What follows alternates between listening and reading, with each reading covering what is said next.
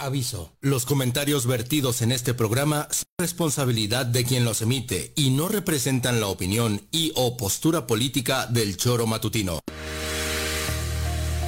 Quédate con nosotros que ya comienza el choro matutino.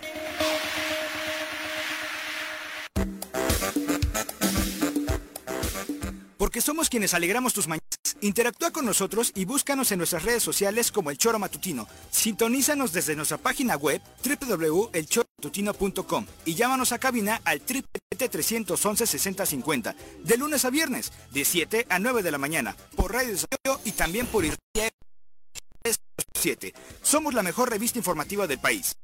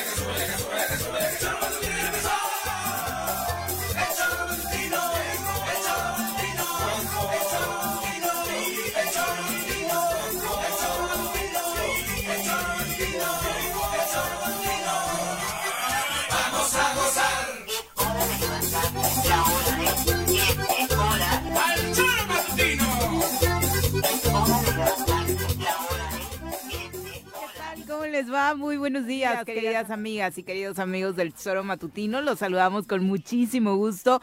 Hoy miércoles 8 de noviembre del año 2023. Muchísimas gracias por estar con nosotros a través de la 103.7 de su FM, de www.eltesoromatutino.com, radiodesafío.mx. Nuestras redes sociales, recuerda que los esperamos con muchísimo gusto a través de eltesoromatutino.com, de Facebook, de YouTube, ahí en el perfil oficial eh, del programa en redes sociales. Tenemos la transmisión totalmente en vivo y en directo para que además de escucharnos estas dos horas, si por ahí se perdió alguna entrevista importante, la puede retomar a través de esta vía y por supuesto también a través de Spotify donde se encuentra nuestro podcast todos los días. Bienvenidos a hablar, por supuesto, de todo lo que ha estado aconteciendo para variar en las últimas horas en el estado de Morelos respecto al tema de inseguridad, este encontronazo que de nueva cuenta tiene la CES con la CEPRAC eh, por esta materia. Eh, critica la CES, la estrategia de Cuernavaca, ¿no? Bueno, eh, por supuesto usted sacará sus propias conclusiones y estamos muy conscientes todos de pues, los nulos resultados que se han entregado, me parece, en, en ambos casos, la verdad. Pero pues como que salir a criticar en materia de seguridad del gobierno de Cuauhtémoc Blanco, pues no tiene como mucha, mucha razón de ser y por supuesto en medio de toda esta situación entre la que nos entregan resultados, pues los más afectados seguimos siendo los ciudadanos con los índices de eh, inseguridad, de violencia y demás. Por supuesto, hablaremos de lo que a nivel nacional está siendo el gran tema, que es la renuncia del ministro Arturo Saldívar para incorporarse al proceso de transformación del país. Le hace la cuarta transformación. Así que mucho, mucho de lo que platicar el día de hoy. Pepe, ¿cómo te va? Muy buenos días. Hola, Viri, ¿qué tal? Muy buenos días. Buenos días, auditorio. Pues aquí ya listos para poder iniciar este eh, pues programa del día de hoy con, decías tú de las entrevistas, fíjate que, bueno, hoy parece ser que concluimos el proceso de eh, poder platicar con las eh, aspirantes a la rectoría de la Universidad Autónoma del Estado de Morelos, lo que ha sido pues un diálogo muy interesante, conocerlas con mayor profundidad, ver cuál es su visión y afortunadamente tenemos estas entrevistas ya en nuestras redes sociales. Hoy vendrá la última de estas integrantes de esta terna de mujeres que eh, pues ha sido un placer poder dialogar con ellas, ¿no? En la materia que hablas de seguridad pública es una desfachatez, es una sinvergüenzada, por no decir eh, otras cosas, en otras palabras, que mm. estas personas, la gente de la Comisión Estatal de Seguridad Pública, salga a señalar de la forma como lo están haciendo al municipio de Cuernavaca, específicamente al presidente municipal y a la titular de la comisión, de la Secretaría de Protección y Auxilio Ciudadano, cuando ellos nunca están, nunca dan la cara, nunca salen, no sabemos cuáles son sus operativos y estrategia. Y todo deriva a partir de una declaración de José Luis Uriostegui que realizó antier, hace dos, tres días, en donde pues mencionaba que desafortunadamente a nivel estatal no hay una estrategia de prevención ni de contención por parte de la Comisión Estatal de Seguridad Pública. Y no mintió. Exactamente, y, no y decía, no solamente en Cuernavaca, que no estamos en el mando coordinado, sino en todo el estado. Y los números ahí están y las cifras están y las víctimas ahí están también. Y es una verdadera vergüenza la postura de la Comisión Estatal de Seguridad Pública. Sí, por supuesto. O sea, a estas alturas del partido, superar la cifra de mil homicidios dolosos en el Estado, pues por supuesto dice mucho esa, entre comillas, estrategia de seguridad. Pero vamos a saludar a quien nos acompaña hoy en comentarios. Ya está con nosotros Pepe Casas en cabina. Directamente desde la Suiza morelense, llega cargado de pulque, barbacoa y quesadillas, el polémico diputado local de la 54 legislatura, Pepe Casas. Bienvenido. Pepe, ¿cómo te va? Muy buenos Hola, días. Pepe Auditorio. ¿Qué tal? Contento de estar aquí con ustedes, la verdad, este, integrándome ya de lleno al tema que están comentando. De verdad que eh, no sabría yo qué calificar o qué, etiqueta ponerle a lo que sucede, porque es ridículo, este, es ilegal y además la omisión produce responsabilidades. ¿Por qué? Porque el tema es muy sencillo y te lo voy a comentar desde la experiencia personal de haber sido diputado. Hace más de cuatro años denuncié en la tribuna precisamente el tema de los exámenes de control y confianza, la trascendencia que tiene que los legisladores, al hacer esta, esta ley, de, seguridad a nivel federal y que incluyera que los exámenes de controles son eh, parte esencial para que quienes van a ocupar los cargos de seguridad pública, que van a tener a su, a su mando eh, la gente armada, las fuerzas, hablo de las secretarías, hablo de las fiscalías, eh, nos da a la ciudadanía la certeza de que quien va a llegar al cargo, al pasar estos exámenes de control y confianza, tiene eso, la confianza de haber sido evaluado por una autoridad externa a, los, a, los, a las fuerzas donde va a pertenecer y que en este examen de control y confianza, entre algunos otros reactivos, se incluye un examen psicológico que le va a permitir evaluar y que le va a permitir a la ciudadanía saber quién, quien va a portar un arma en la calle, y llámese desde el secretario hasta el policía raso, quien tenga una, una aportación de arma quien vaya a tener trato con la ciudadanía en una detención, en un ejercicio de respeto a la ley, tenga la capacidad psicológica para hacerlo. Entonces, eh, hoy nos preguntamos por qué Morelos está hecho pedazos, porque desde hace cuatro años que evidentemente vimos este, este tema en la ley y lo hicimos público, desde el fiscal Uriel Carmona hasta el mismo Guarneros, que tampoco Guarneros lo ha exhibido, ni tampoco sus mandos medios, ni tampoco sus mandos directivos. Entonces, hoy que salga Guarneros a dar esa declaración, a mí me da entre coraje y risa. ¿Por qué? Porque yo se lo dije hace cuatro años. Yo hablé con él y, y con él sentado en, ahí en, en las oficinas del C4, le exhibí el documento de la falta de exámenes de control y confianza que había y de la necesidad. Y dijo, lo voy a checar, diputado. A ver si lo va a checar. Y que hoy veamos que lo utilizan como un tema de jaloneo político. Y es eso, ¿eh? Es, un tema de jaloneo político, Pepe, porque es de otra manera, ¿por qué no lo hizo evidente hace un año? Y él, hoy, el, hoy Guarnero se está dando con, con la escopeta, ojalá no sea en el pie, ojalá sea en la pierna. ¿Por qué? Porque imagínate, Pepe, entonces los jueves de, de, de socialité, de seguridad en el Estado, estos jueves donde se reúnen en la mesa de seguridad. A nada. Jamás se dio cuenta, Guarneros, que eh, de lo que está declarando. Y, y, más grave aún, porque en esto de pelense las comadres y díganse las verdades, se exhiben los documentos de Alicia Vázquez Luna, que evidentemente lo único que muestra es que efectivamente está cometiendo una irresponsabilidad, porque los exámenes que está exhibiendo están fechados en febrero 22 y ella no asumió el cargo en febrero 22. Entonces, eso la pone a ella desde ahorita ya en un ejercicio indebido del servicio público, porque la ley marca y, es muy clara. Quienes vayan a asumir los cargos en, las secretarías tienen que tener como eh, requisito indispensable para asumir el cargo que tengan los exámenes de control antes de tomar protesta. Y esto no sucedió en este caso. Entonces, pero también Guarneros hoy, al hacerlo público, evidentemente ya tiene responsabilidad. Ayer una persona chateaba conmigo y me mandaba las notas. Ojo, en el, en el documento viene la fecha del 22, pero el, la fecha del examen donde fue aprobado fue el 27 del 12 del 2021, Pepe. Ah, entonces sí está. Ah, ok. O sea, el documento que exhibe Alicia Vázquez Luna es que fue aprobado sus exámenes de control y confianza el 27 del 12 del 2021. Y, quiero aprovechar esta... Y ellos entraron en funciones en diciembre del y, 2021. Y quiero aprovechar esta, esta este, pero, pero ahí, desde observación, ahí, Pepe. Desde ahí, Pepe, el, el vicealmirante está mintiendo. Dijo que no hay registro de que haya aprobado sus exámenes. ¿Y tiene copia de ese documento? Ahí están. Yo, yo, creo que dice que pidió información. Él tiene que estar enterado. Aquí está. Alguien le mintió y alguien lo exhibió para que saliera a dar la cara en esta postura que es completamente política. Y les voy a recordar también, Pepe, perdón que te haya interrumpido, pero es que le aprendieron muy bien al que están criticando toda la vida, al que criticaron toda la vida. Yo, como yo he dicho ya, que en materia electoral su principal asesor es Rodrigo Galloso, están haciendo lo mismo, ¿no? Es el hermano. Que la... Hasta en esta materia, ¿no? Es el hermano, ah, este, el que está ahí, es el hermano el que quiere, antes era el hijo, ¿no?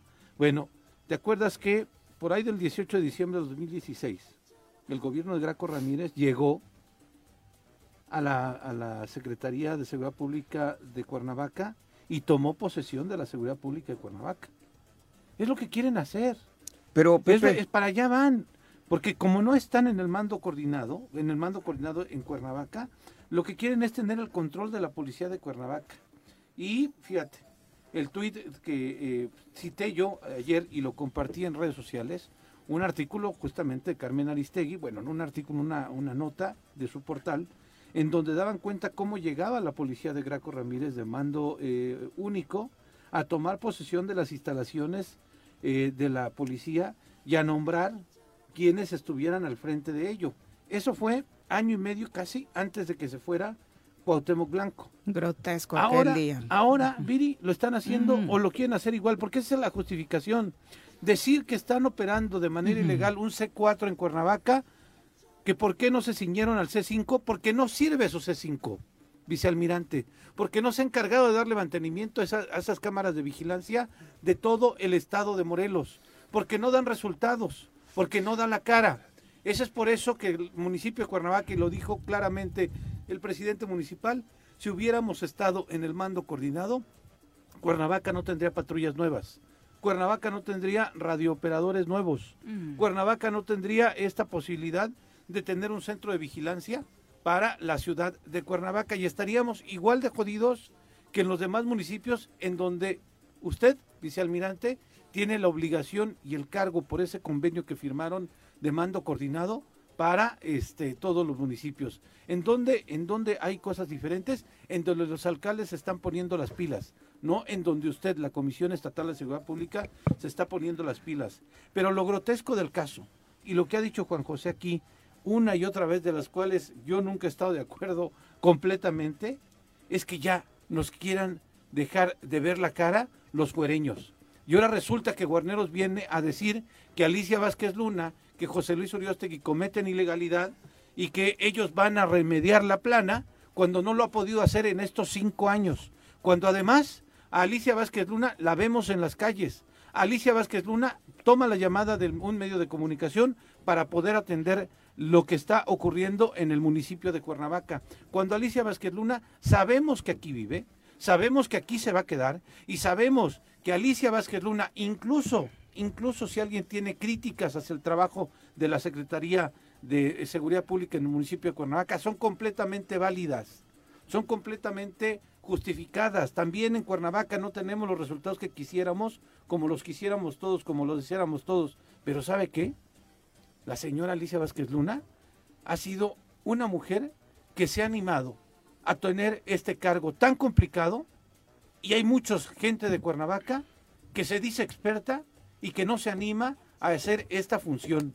Y es una barbaridad y una estupidez del tamaño del mundo que permitamos que estos, por los que se ha ocasionado la espiral de violencia en el Estado, la falta de respuesta a la ciudadanía en temas de seguridad, que ahora nos quieran dar clases de cómo tenemos que trabajar los morelenses para garantizarnos nuestra seguridad.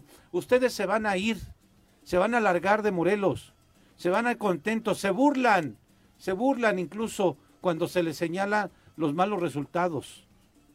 Pero ya estuvo bueno. ¿Qué es lo que viene? ¿Quieren tomar el control de la, de la policía de Morel de Cuernavaca? Yo, quiero cerrar. Es una estupidez y una barbaridad. Y que lo permitamos y que no veamos eso de fondo sería también una falta de visión por parte de toda la gente de Cuernavaca y por parte de toda la gente de nuestro estado de Morelos. Cerrando el comentario, Pepe, de, de la corrección que me hacías en cuanto al documento, precisamente la especulación es lo que tratan de generar, porque ante la nula eh, entrega de resultados a la ciudadanía, lo que queda hoy es la confusión. Yo no tengo por qué como ciudadano estar escudriñando en redes sociales si el documento es bueno, si es falso, si fue una, un, documento alterado. Ahora con inteligencia artificial todo el mundo se ha saludido a que los documentos no son originales o se duda de ellos. El tema es de que si Guarneros está seguro, bueno, se genera la especulación del tema de los exámenes de, de Alicia Vázquez Luna. Yo creo que la declaración de ayer tendría que estar acompañado con, la con exhibir, lo tuvo que haber, eh, haber hecho hoy, esperemos que lo haga en el transcurso del día de hoy. Hoy él tenía que estar informando al Secretariado Nacional de esta anomalía para que, tomen, eh, habría que ver el documento. Bueno, debió hacerlo hace un buen rato, claro, ¿no? Claro, porque al final es el responsable de, no nada más del mando de Cuernavaca, del mando de todos los este los municipios esté o no estén en el mando coordinado, Pepe, porque eso es un tema que marca la ley. Ahora, si Guarneros cree que Alicia Vázquez Luna no ha hecho su función y ha eh, eh, puesto en riesgo a la ciudadanía por, por alguna anomalía, ¿sabes qué? Que lo, lo, lo, debió haber puesto en la mesa de, seguridad, haberlo hecho, del hecho caso del gobernador, y el gobernador constitucionalmente tiene las facultades para traer las fuerzas policíacas y dar el, mando Como lo hizo directo. lo van a es lo que quieren hacer, Pepe, pero ¿por qué no lo hicieron desde un inicio? Por eso que lo hacer ahorita en un, en un tiempo en donde viene un proceso Yo a lo que voy es que no toman cartas, lo único que hacen es especular, lanzar chipos expiatorios, generar confusión y ellos avanzando en la nula eh, ejecución de los programas, Pepe. Te voy a decir del absurdo de estas observaciones que, que, realizan este, la gente de la CES.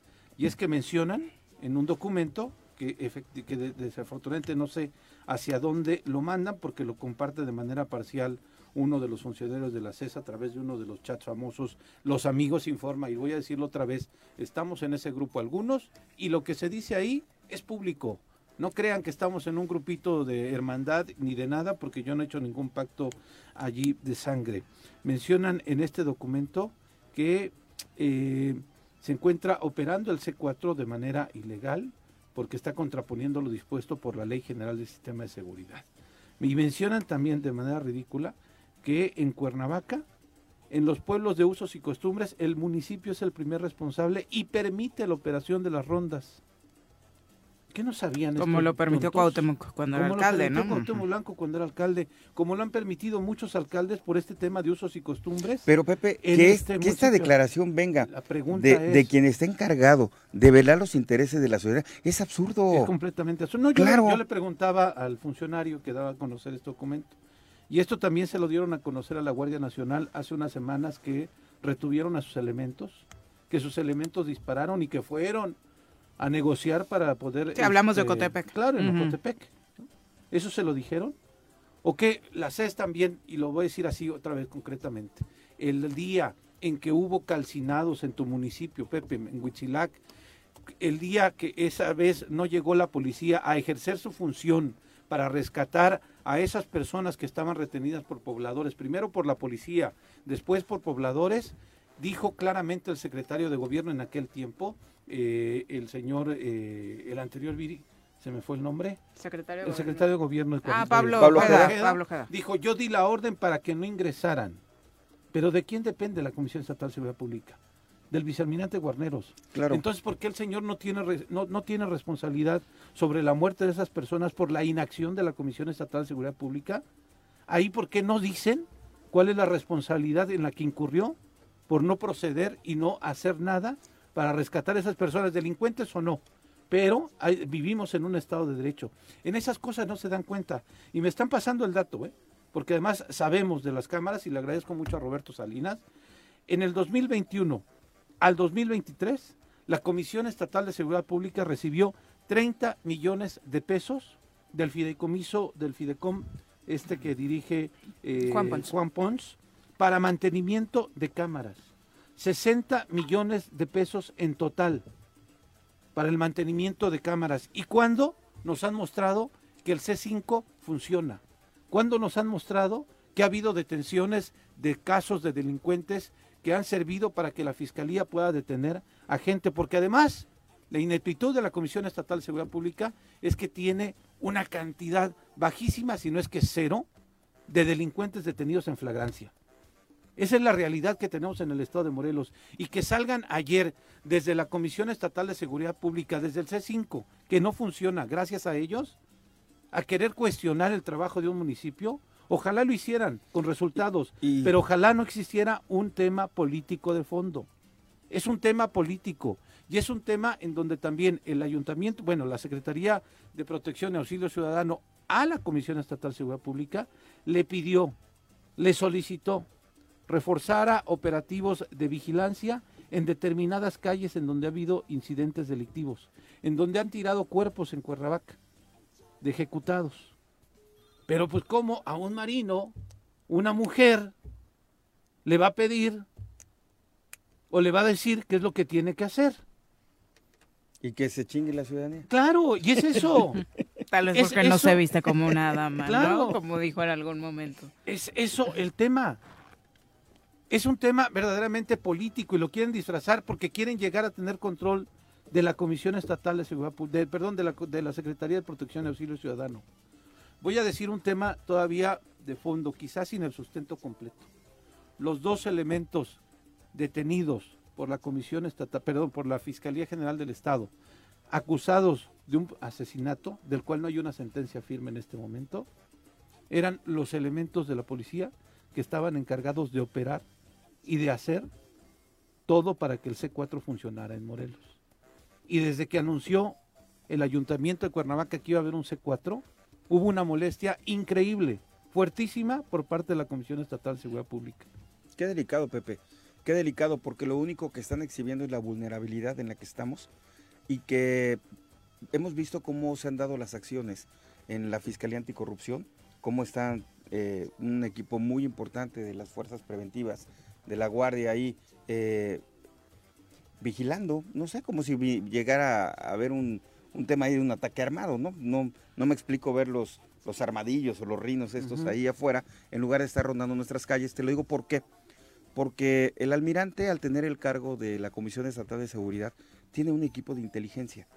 Y que ese equipo de inteligencia sea vulnerado en la misma mesa, donde digas que no, el que tienes en Cuernavaca, la capital, no cumple los exámenes de control y confianza, este, pasando al siguiente etapa, ¿por qué entonces, si dices que es ilegal la operación del C4, no haces un operativo con toda la fuerza legal y jurídica y el sustento y, y detienes en fragancia, Pepe? Lo que, ¿Por qué? Porque si no tienen los sustentos jurídicos, no estarían dando entrevistas eh, eh, con esta producción ahí dentro de las instalaciones de, la Comisión Estatal para dar un mensaje donde lo único que exhibe es tu propia falta de capacidad ante el cargo, porque no es posible que lo que estés tú diciendo y denunciando sea parte de lo que es tu responsabilidad. Entonces nos deja a nosotros en un estado de indefensión donde no hay absoluta coordinación ni con las policías municipales, Pepe, pero lo peor, que el almirante no tiene coordinación ni con sus mismos es. subalternos que no le hacen llegar la información correcta. Luego entonces, ayer matan a uno en Río Mayo, no hay detenidos, tiran otra. Es terrible, de verdad. Ah, pero el tomar, rondaba, tomar, rondaba. tomar, tomar tu teléfono para echarte un rol de metiche en las redes sociales, ya sea Facebook, Y lo que Twitter, encontramos y lo que encuentras es bolsas, muertos, sangre, violencia. Porque ayer nada más en ¿Y sabes cómo se resume eso? Ineptitud, Pepe. Y lo hemos dicho aquí con Juan José. Saludos, Juanjo, mejórate. Ya me dijeron que tienes gripita, tápate los piecitos. es cruda. Está crudo. Este, ¿sabes qué lo, lo que hemos venido comentando, Pepe? La falta de capacidad y experiencia de las autoridades a llegar al cargo que produce que no sepan tomar decisiones. Y eso, Pepe, hoy le quiero decir a la gente, aprovechando el, el, el momento, lo que está sucediendo, que hay cosas que no se arreglan con oración. Ay, padre, ay, San Juditas, ayúdame que no sea tan sonso este cabrón que está ahí tomando decisiones. Ay, Diosito, ojalá ahora sí salga bueno este presidente. Ojalá este gobernador o gobernador. No, se trata de acción. Hay cosas que no se arreglan con oración, se arreglan con acción. Y hoy nos toca a los morelenses. Ayer leía la constitución del estado de Morelos. Se me erizó la piel cuando dice, para ser morelense y, que te den la identidad de, ser oriundo, de que constitucionalmente soy un morelense, que tengo una, una raíz, que tengo un origen, debería darnos emoción, deberíamos cuidar. Tuve la oportunidad de estar en Acapulco el fin de semana, llevé 200 despensas de manera personal ante tantas cosas que se están diciendo que si llegan o no llegan. Lo único que fui fue tristeza, devastación, soledad, este, mm. y que nosotros hoy estemos en un Morelos bonito, brillante, asoleado, que aunque está maltratado en su infraestructura, ojalá tomemos nosotros ese cariño al lugar que estamos viviendo, Pepe, y reflexionemos en la próxima elección a quién vamos a llegar al cargo. Porque hoy está dado también, y lo digo con todas sus letras, José Luis Uriostegui está rebasado, le quedó grande el puesto de presidente municipal, no pudo, y no es problema de partidos, Cuauhtémoc Blanco, tantos y tantos alcaldes y alcaldesas. Cuauhtémoc Blanco no quiso que, que no Pero el tema no es de partidos, el tema es de personas. Entonces, elijan a alguien que, tenga experiencia. El tema ahorita, Pepe, me decía, este, para mejorar el tema de seguridad hay que cantar como los diputados de, de la Cámara Federal, ¿no? Que cantaron una canción. solo le pido a Dios para que se parara la guerra pues es lo que te digo, pero eso no se arregla con oraciones. Exactamente. Se arregla con decisiones. Me lo dice Carla Jaramillo. Yo lo que digo es, ¿Por qué en Cuernavaca no quieren que la gente de Cuernavaca veamos qué pasa en nuestra ciudad? ¿Qué es lo que les incomoda o qué es lo que quieren ocultar desde la Comisión Estatal de Seguridad Pública? Que tanto ruido les hace que tengamos cámaras en el municipio de Cuernavaca. Que el municipio de Cuernavaca haya decidido no participar en esta estrategia completamente fallida de la que que se han hecho cargo cinco años. ¿Qué le pasa vicealmirante Guarneros? Se supone Dice usted que presentó su renuncia tres veces y que no se la aceptaron. Ahora se va a prestar en ese cargo que debería ser operativo para brindar seguridad y tranquilidad. Se va a prestar para un tema político y querer tomar las instalaciones de la Secretaría de Protección y Auxilio Ciudadano. Hasta ahí va a llegar su carrera de marinero, de vicealmirante, de marino, perdón. Lo digo con todo respeto, ¿eh? No, no estoy bromeando. Pero es la utilización de las instituciones para un fin político. Pero lo más grave, insisto, es la, utilización de las instituciones de seguridad, que es algo primordial, que es de lo que carecemos y de lo que usted está haciendo parte desde la declaración del presidente municipal diciéndole su, su, estrategia, o no hay estrategia, pero su estrategia ha sido fallida. Y de eso coincidimos muchísimos, muchísimos morelenses. Y están respaldados por las cifras. ¿Qué es lo que quieren ocultar? ¿Por qué no quieren que en Cuernavaca las autoridades, los ciudadanos, tengamos ojos para saber qué es lo que pasa en nuestra ciudad y para ver cómo podemos prevenir delitos? Y lo digo así porque hay mucha gente que tiene sus propias cámaras, que decidió y confió en la policía de Cuernavaca para que esas cámaras las pudieran integrar a este C4. Cosa que no sucede con ustedes a nivel estatal. Ilústrame, Pepe. Que esa iniciativa ni siquiera la tuvieron ustedes, porque esos 60 millones de pesos que tuvieron para mantenimiento de cámaras, no sabemos en qué los invirtieron. ¿En dónde está ese dinero? ¿Por qué la gente no les tiene confianza a ustedes? Por sus pésimos resultados, por su falta de arraigo. Y eso, y eso hay que observarlo. ¿Por qué la gente decidió, sí, yo quiero que mi cámara se conecte al C4 de Cuernavaca? ¿Por qué no confían en usted? ¿Por qué no confiamos en ustedes? Porque nos han ocultado algo. Porque hay un gobernador que apareció con tres delincuentes en una fotografía. De eso no dice nada, señor vicealmirante. Pero ¿qué es lo que quieren ocultar? ¿O qué es lo que no quieren que los la gente de Cuernavaca puedan ver a través de estos esfuerzos que están realizando desde esta autoridad municipal? Yo quiero decirte entonces, Pepe, que lo que detona esta declaración furiosa y malatinada de la, del almirante, y digo malatinada porque, insisto, si jurídicamente están los elementos, tendríamos que estarle exigiendo ahorita al almirante que mañana en la mesa de seguridad esté presentando la separación de Alicia, si es que tiene esos documentos, y que intervengan. Porque si no va a quedar como ridículo, Pepe. De Alicia porque además, además. José Luis, porque ayer claro. están cometiendo un eh, acto ilegal y que de carácter penal mencionaba él. ¿eh? Pero además te, le, le, recuerdo al almirante que el que tiene la facultad y la responsabilidad de acuerdo a la Constitución es el gobernador. A quien está metiendo ahorita en el callejón sin salida es al gobernador, porque la Policía Preventiva Municipal estará al mando del presidente municipal en los términos del reglamento correspondiente, pero acatará las órdenes del gobernador que transmita en aquellos casos que juzgue de fuerza mayor o alteración grave del orden público. Estamos ahorita ante una situación que las declaraciones de Guarneros ponen al gobernador en, en un tema muy delicado. ¿Por qué? ¿Cuál es el, el, salvaguardar el orden público y lo grave? Pepe, somos el segundo lugar en homicidios. No tenemos responsables, no hay fragancia, no, hay, eh, eh, eh, no está funcionando los rondines y eso obliga al gobernador a que declare la gravedad de la situación de la seguridad de Cuernavaca, Pepe. ¿Sí? Que le deje de echar la culpa a la fiscalía, que también tendrá su responsabilidad en la persecución del delito, pero en el momento de la fragancia no hay una coordinación operativa y no en Cuernavaca. Yo no, yo no sé de un solo municipio que detengan en fragancia al ejecutor no, de, un, no habido, de un homicidio. No ha habido, son las, son las cifras reales, son las cifras reales, es el, el, nivel de impunidad y de incapacidad que ha tenido la Comisión Estatal de Seguridad Pública por sus mandos, ¿eh? Y lo digo también bien claro, porque yo conozco policías de Cuernavaca, de Morelos, que se la rifan, que estás dispuesto a rifársela, pero sus mandos son los que han estado ahí. Pero fíjate cómo llega todavía eh, Viri, eh, eh, Pepe Auditorio, el, el, el, nivel. Mencionan que está cometiendo Cuernavaca una ilegalidad o está fuera de la norma porque está promoviendo un número propio para que la gente se comunique a denunciar y la gente solicite auxilio. Cuando dicen tendría que ser el 911 el único. Pero nosotros seguimos esperando que venga una patrulla de la Comisión Estatal de Seguridad Pública. El día que nos balacearon, llamamos a 911 y no ha llegado. Hace unas semanas, en Parres, una mujer la estaban golpeando, una compañera de, un, de otro de los tantos chats en donde estamos estaba diciéndolo así. Oye, no me contestan el 911, tardaron media hora en contestar. Y tuvimos mejor que comunicarnos directamente con la autoridad municipal.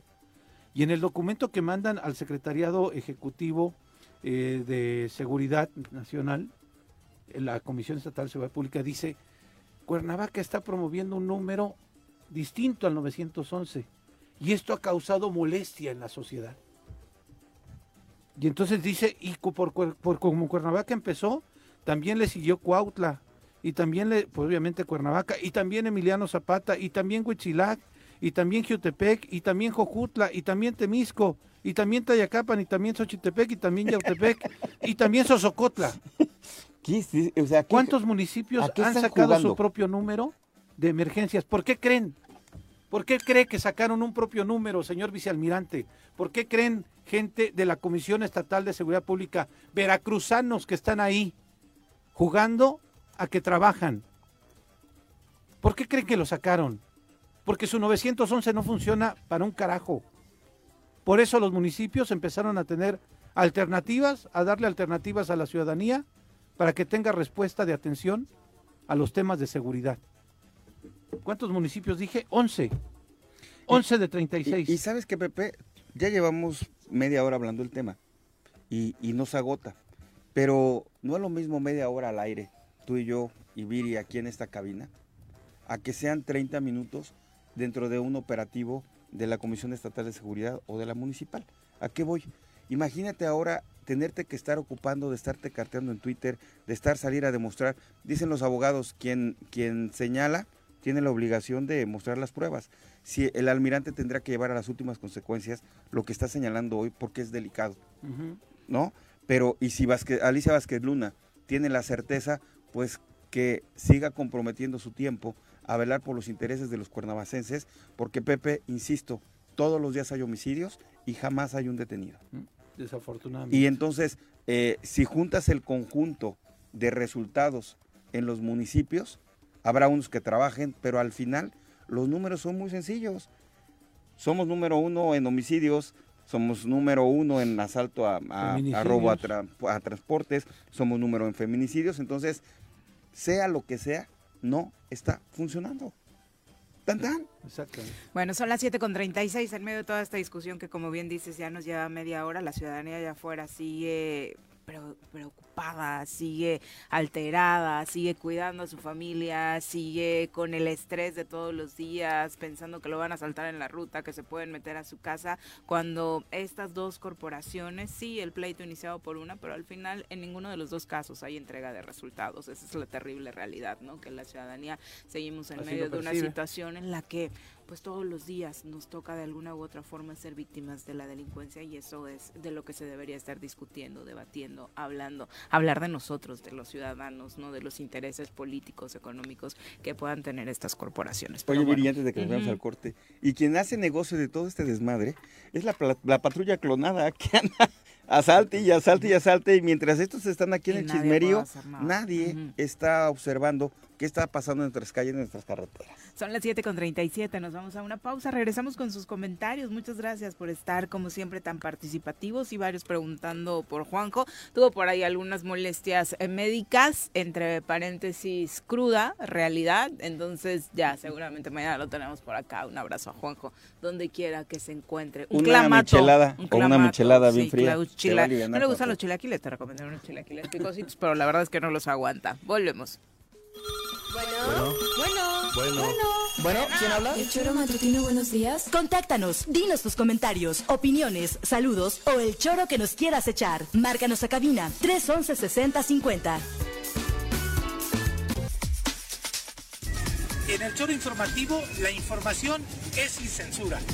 No le tenemos miedo a nadie. Información a mediodía por el 103.7 en Radio FM y por las redes sociales del Choro Matutino. Todo lo que acontece en el Estado, en municipios, en el Congreso, la sociedad civil, de lunes a viernes a las 12 del día. El Choro Informativo con Pepe Montes. Súbale por Juárez, Calvario, atravieso Avenida Morelos. Eh, sí, sí se va recorriendo, por favor. Por favor, pero rapidito que ya va a empezar el choro. 7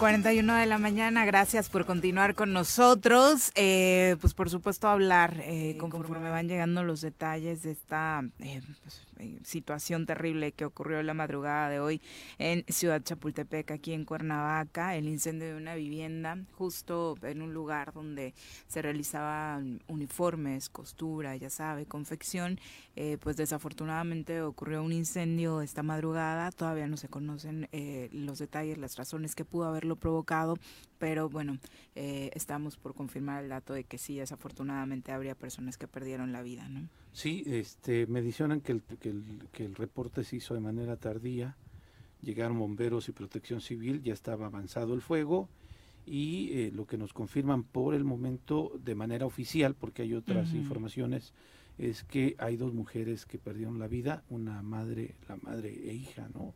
Una menor de edad, imagino trabajadoras de este espacio, pero sí, desafortunadamente estamos hablando de dos personas que perdieron la vida en este incendio de Ciudad Chapultepec. Y se continúan los trabajos, ¿no? Las maniobras en la zona para quienes se encuentran eh, cercanos al lugar.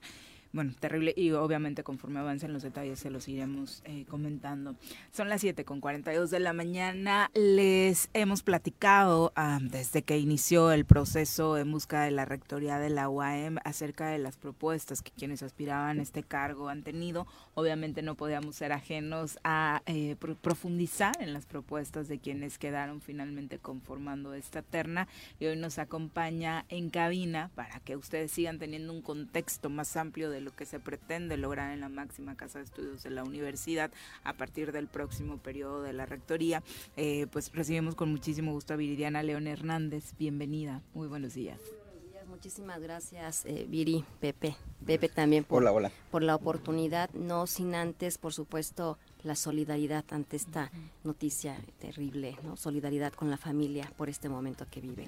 Yo agradezco la oportunidad nuevamente de estar aquí en, esta cabina, en, el Choro Matutino, y agradecer la oportunidad de la conversación. Muchísimas gracias. Al contrario, eh, cuéntanos, lo hemos platicado con las otras integrantes de la terna, pero para ti, ¿qué significa estar eh, integrándola con otras dos mujeres, que sea 100% eh, femenina la terna?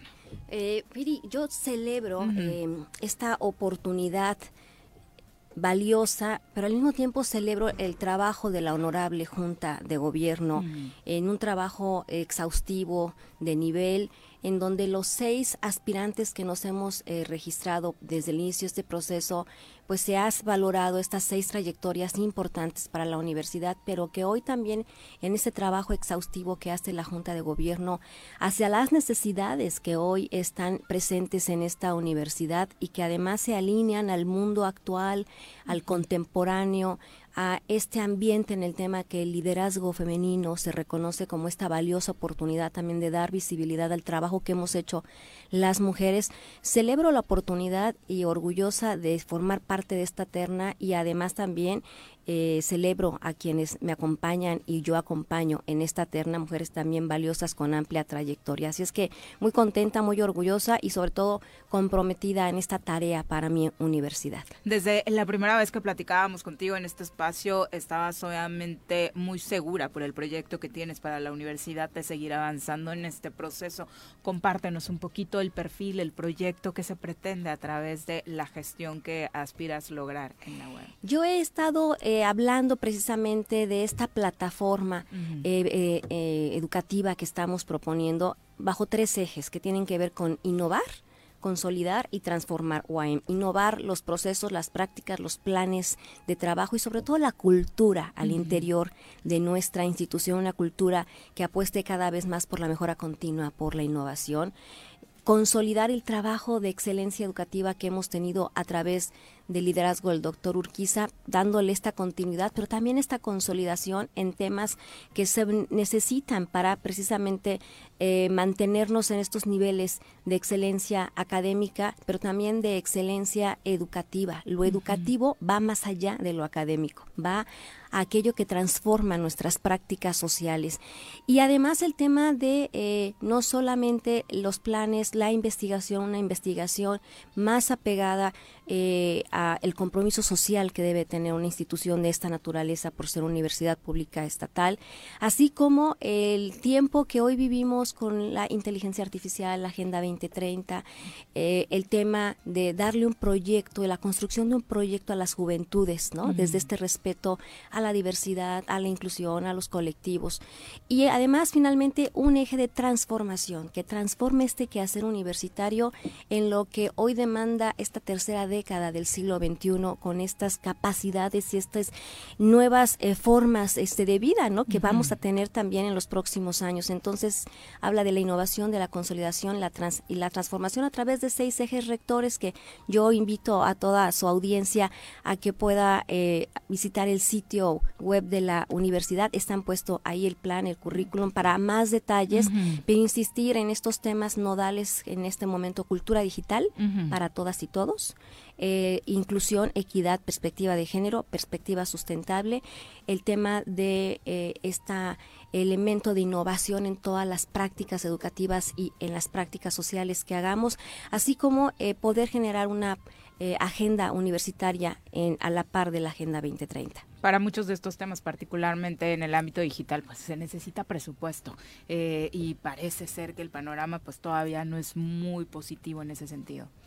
En este sentido, eh, hoy reconocemos que tendremos una mejoría en las condiciones a través de esta gestión de este rectorado al haber tenido un aumento al 3.5 sobre el presupuesto estatal. Se hace lo necesario y es, es necesario hacer lo correspondiente con el presupuesto federal.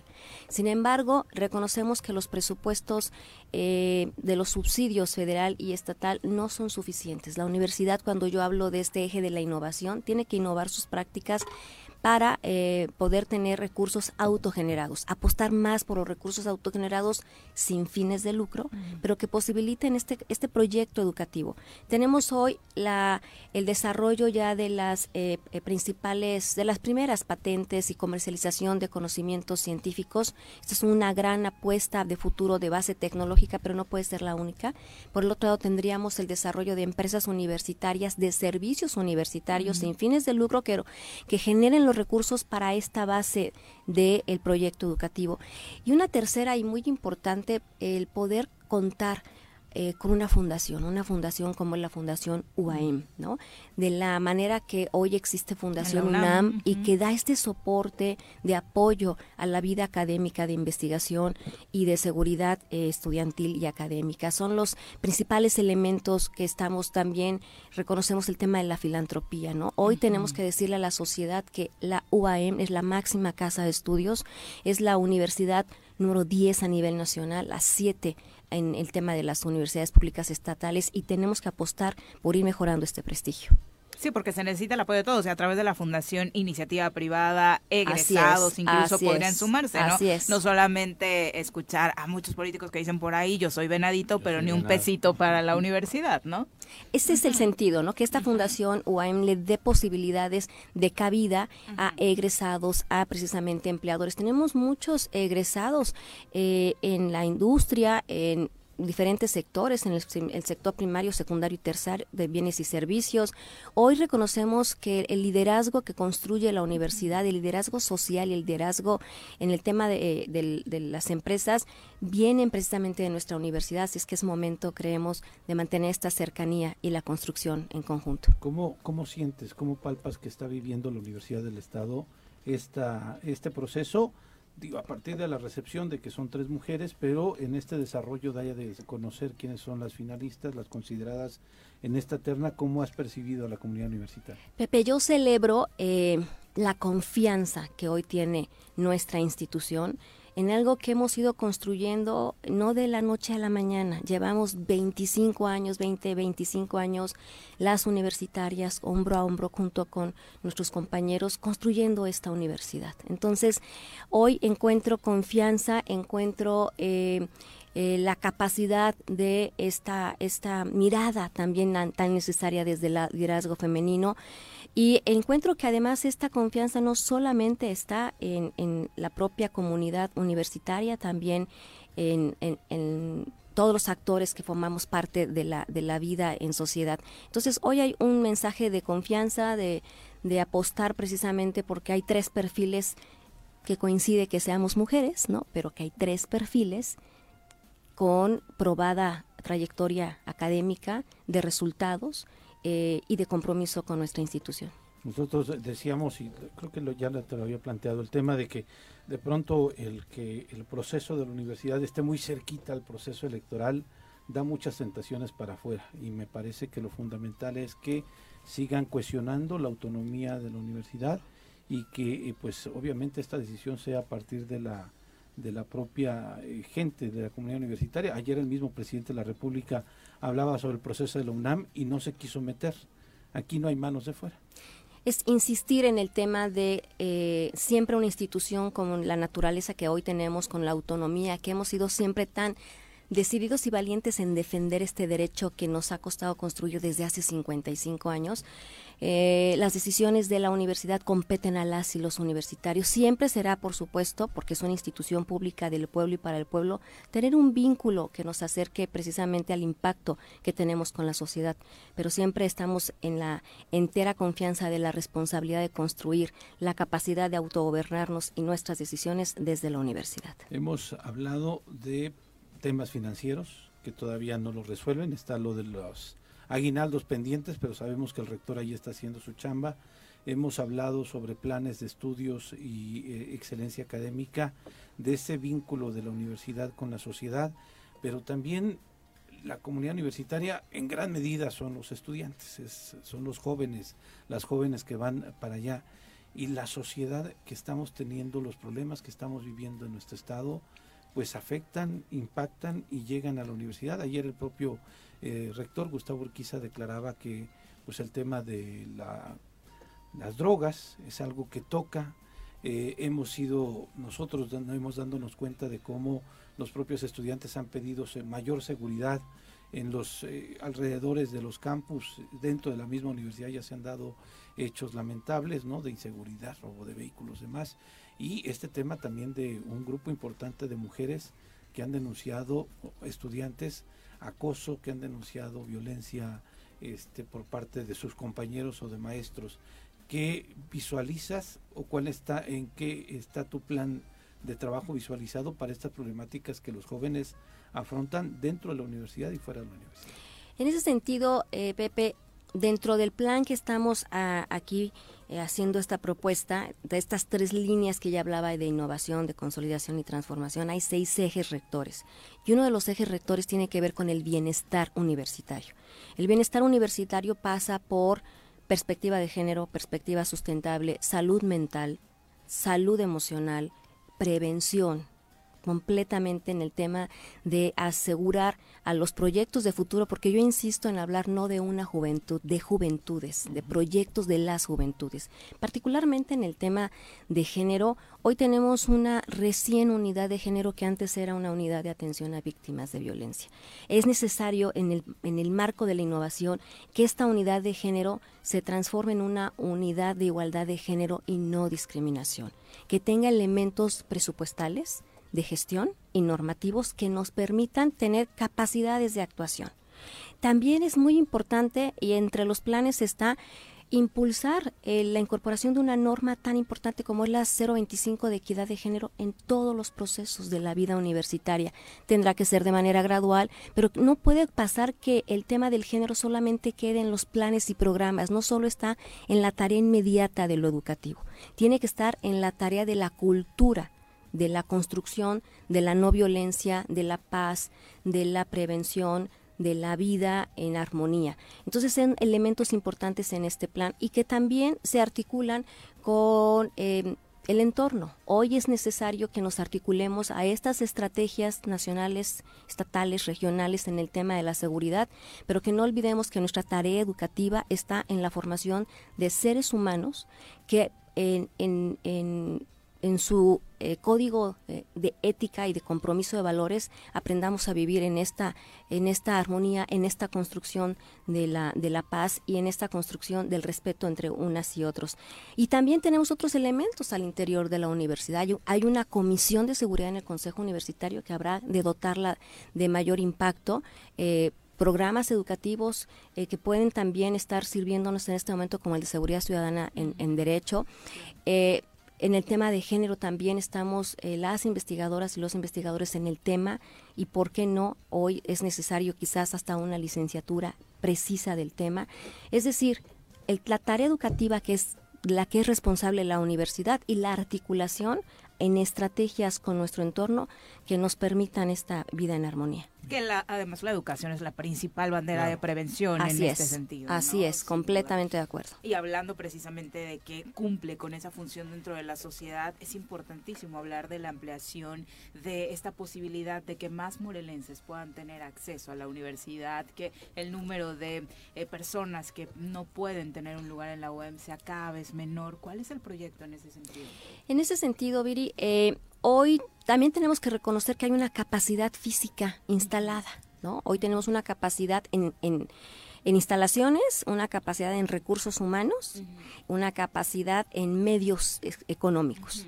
Sin embargo, tenemos una vertiente tan importante que tiene que ver con la cobertura que podemos ampliar en el tema de la educación en línea. Están las plataformas. La universidad ha hecho un trabajo y una dedicación este, eh, con un esfuerzo importante para contar con plataformas propias en el tema de la educación en línea. Le denominamos EUAM a esta, a esta plataforma que ha ido apoyando a tener programas educativos cada vez híbridos, virtuales. Tenemos que apostar, pero debe ser en camino en paralelo, apostar en ampliar esta posibilidad, pero también en construir una cultura que reconozca la misma importancia de los estudios en línea como los estudios presenciales. Entonces, una de las tareas importantes es ampliar cobertura en el caso de las eh, la educación en línea. La otra también tendrá con los estudios de pertinencia y de actualización de ciertos programas educativos y que atendamos cada vez mejor la vocación de las regiones cuando estamos hablando de la regionalización y de las unidades académicas en los diferentes municipios. Finalmente, cuéntanos, ¿qué le dirías a la comunidad universitaria que hoy mismo está viviendo muy apasionadamente esta decisión?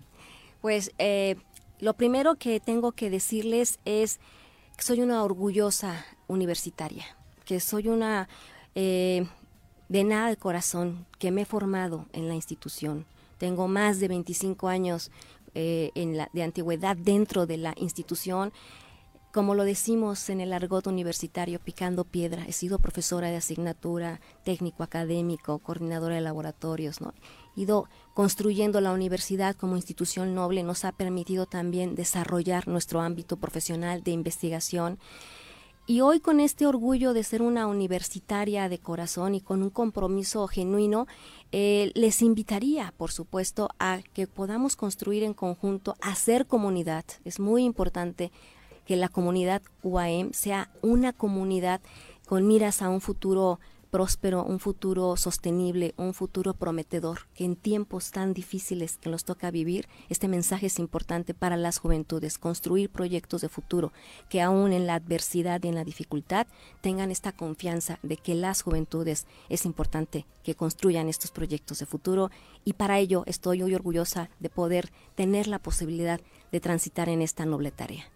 Muchas gracias por acompañarnos y todo el éxito del mundo. Éxito en el proceso, éxito por la universidad, éxito por también la persona y pues deseamos tener buenas noticias a finales de noviembre, ¿no? Así es, agradezco nuevamente el espacio, gracias a cada uno de ustedes. Saludos también a Juan José, al Choro Matutino por tener esta, esta oportunidad de la voz y agradezco nuevamente desde este proyecto de innovar, consolidar y transformar UAM. Sí, que hablando de Juan José, el más feliz con la terna de mujeres, con el perfil de las tres, él decía, quien quede, definitivamente creo que esta terna es lo mejor que le puedo pasar en mucho tiempo a la universidad e incluso a Morelos, ¿no? Y, y es una pauta eh, que puede marcar un ejemplo para el proceso que se vivirá en materia electoral para 2024 y, y la contienda interna también ha sido ejemplar en ese sentido, ¿no? Ese es el tema, tener una condición de altura. Somos, tenemos ya una madurez al interior de nuestra institución, es tiempo de mostrarlo. Creo que quienes estamos participando tenemos esta condición, este compromiso universitario por seguir adelante y así ser el ejemplo. Viriana, a mí me emociona escucharte y le hago un llamado a través de ti y estos micrófonos al Consejo Universitario, que sé que, que son los que votan, eh, que tengan esa buena decisión. Evidentemente, Viri, están siendo ejemplo en un tema de elección de altura, de profesionalismo, y eso me emociona en este momento tan complicado que está viviendo el Estado, que las elecciones están muy contaminadas por todo lo que hemos visto y que en la universidad esté dándose esta, este proceso tan importante en esta altura ciudadana, creo que es el inicio de una transformación y sé que eh, te estaremos viendo ahí en esa rectoría. Ay, Muchísimas gracias. Claro. Ya, ya se decantó. Eh, Ella tiene ya candidata. se decantó, sí. He escuchado los más perfiles, pero hace falta No eches la sal, ese, ¿eh? ese cariño, ese cariño, ese No amor. eches la sal, ve. No, muchas gracias, muchas gracias. Muy buenos días. Muy amable. Vamos a pausa. Empezamos con más. Nuestros héroes vuelven al choro después del corte.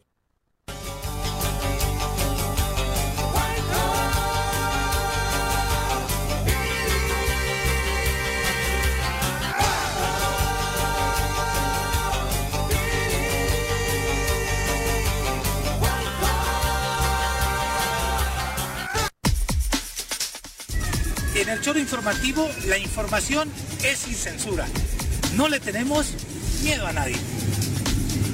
Información a mediodía por el 103.7 en Irradia FM y por las redes sociales del Choro Matutino. Todo lo que acontece en el Estado, en municipios, en el Congreso, la sociedad civil, de lunes a viernes a las 12 del día.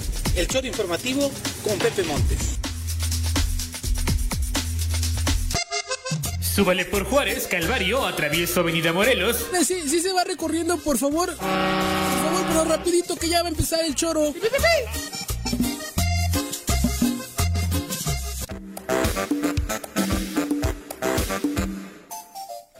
8 con 6 de la mañana, gracias por continuar con nosotros. Abrazo a todos los que están pendientes a través de la transmisión en redes sociales y que además participan con sus comentarios. Vamos a darle lectura a lo que acontece precisamente en el mundo de las redes sociales del Tesoro Matutino. Andre Pocket, un abrazo, gracias por estar presente desde tempranito. Juan López dice, ya destaparon a Luz y Mesa, ¿dónde está el gallego? Tal vez esa noticia no lo ponga tan rabioso como de costumbre. Eh, no sé si le si te refieres al Vasco. de, bueno de pronto sus chistes sí parecen de gallego con la forma que tienen. Eh, Chava de Sánchez dice saludos a todos en el Tesoro Matutino, un excelente programa, me parece que tienen temas acertados y críticas reales. Eh, los veo y los escucho desde Acapulco. Ay, Hoy vinimos a apoyar a damnificados de Otis para que sigan teniendo luz. Espero que la gente siga apoyando a Acapulco. Desafortunadamente está destruido. Ay, bueno, qué gran labor cualquiera que Sí, haya sido sí, hacer sí. si se trata de ayudar a Acapulco, sin duda, eh, para aplaudir. Chacho Matar, un abrazo. Lalo Castillo dice abrazos a la comunidad sorera, eh, con pensamiento sincero y crítico siempre. El profesor Arnaldo Pozas, saludos. Eh, Kimi de la Torre dice buenos días. No, dice sobre el tema de seguridad, Pepe, aquí debemos basarnos en estadísticas. Y la CES, con mando coordinado, tenía mejores resultados en la capital.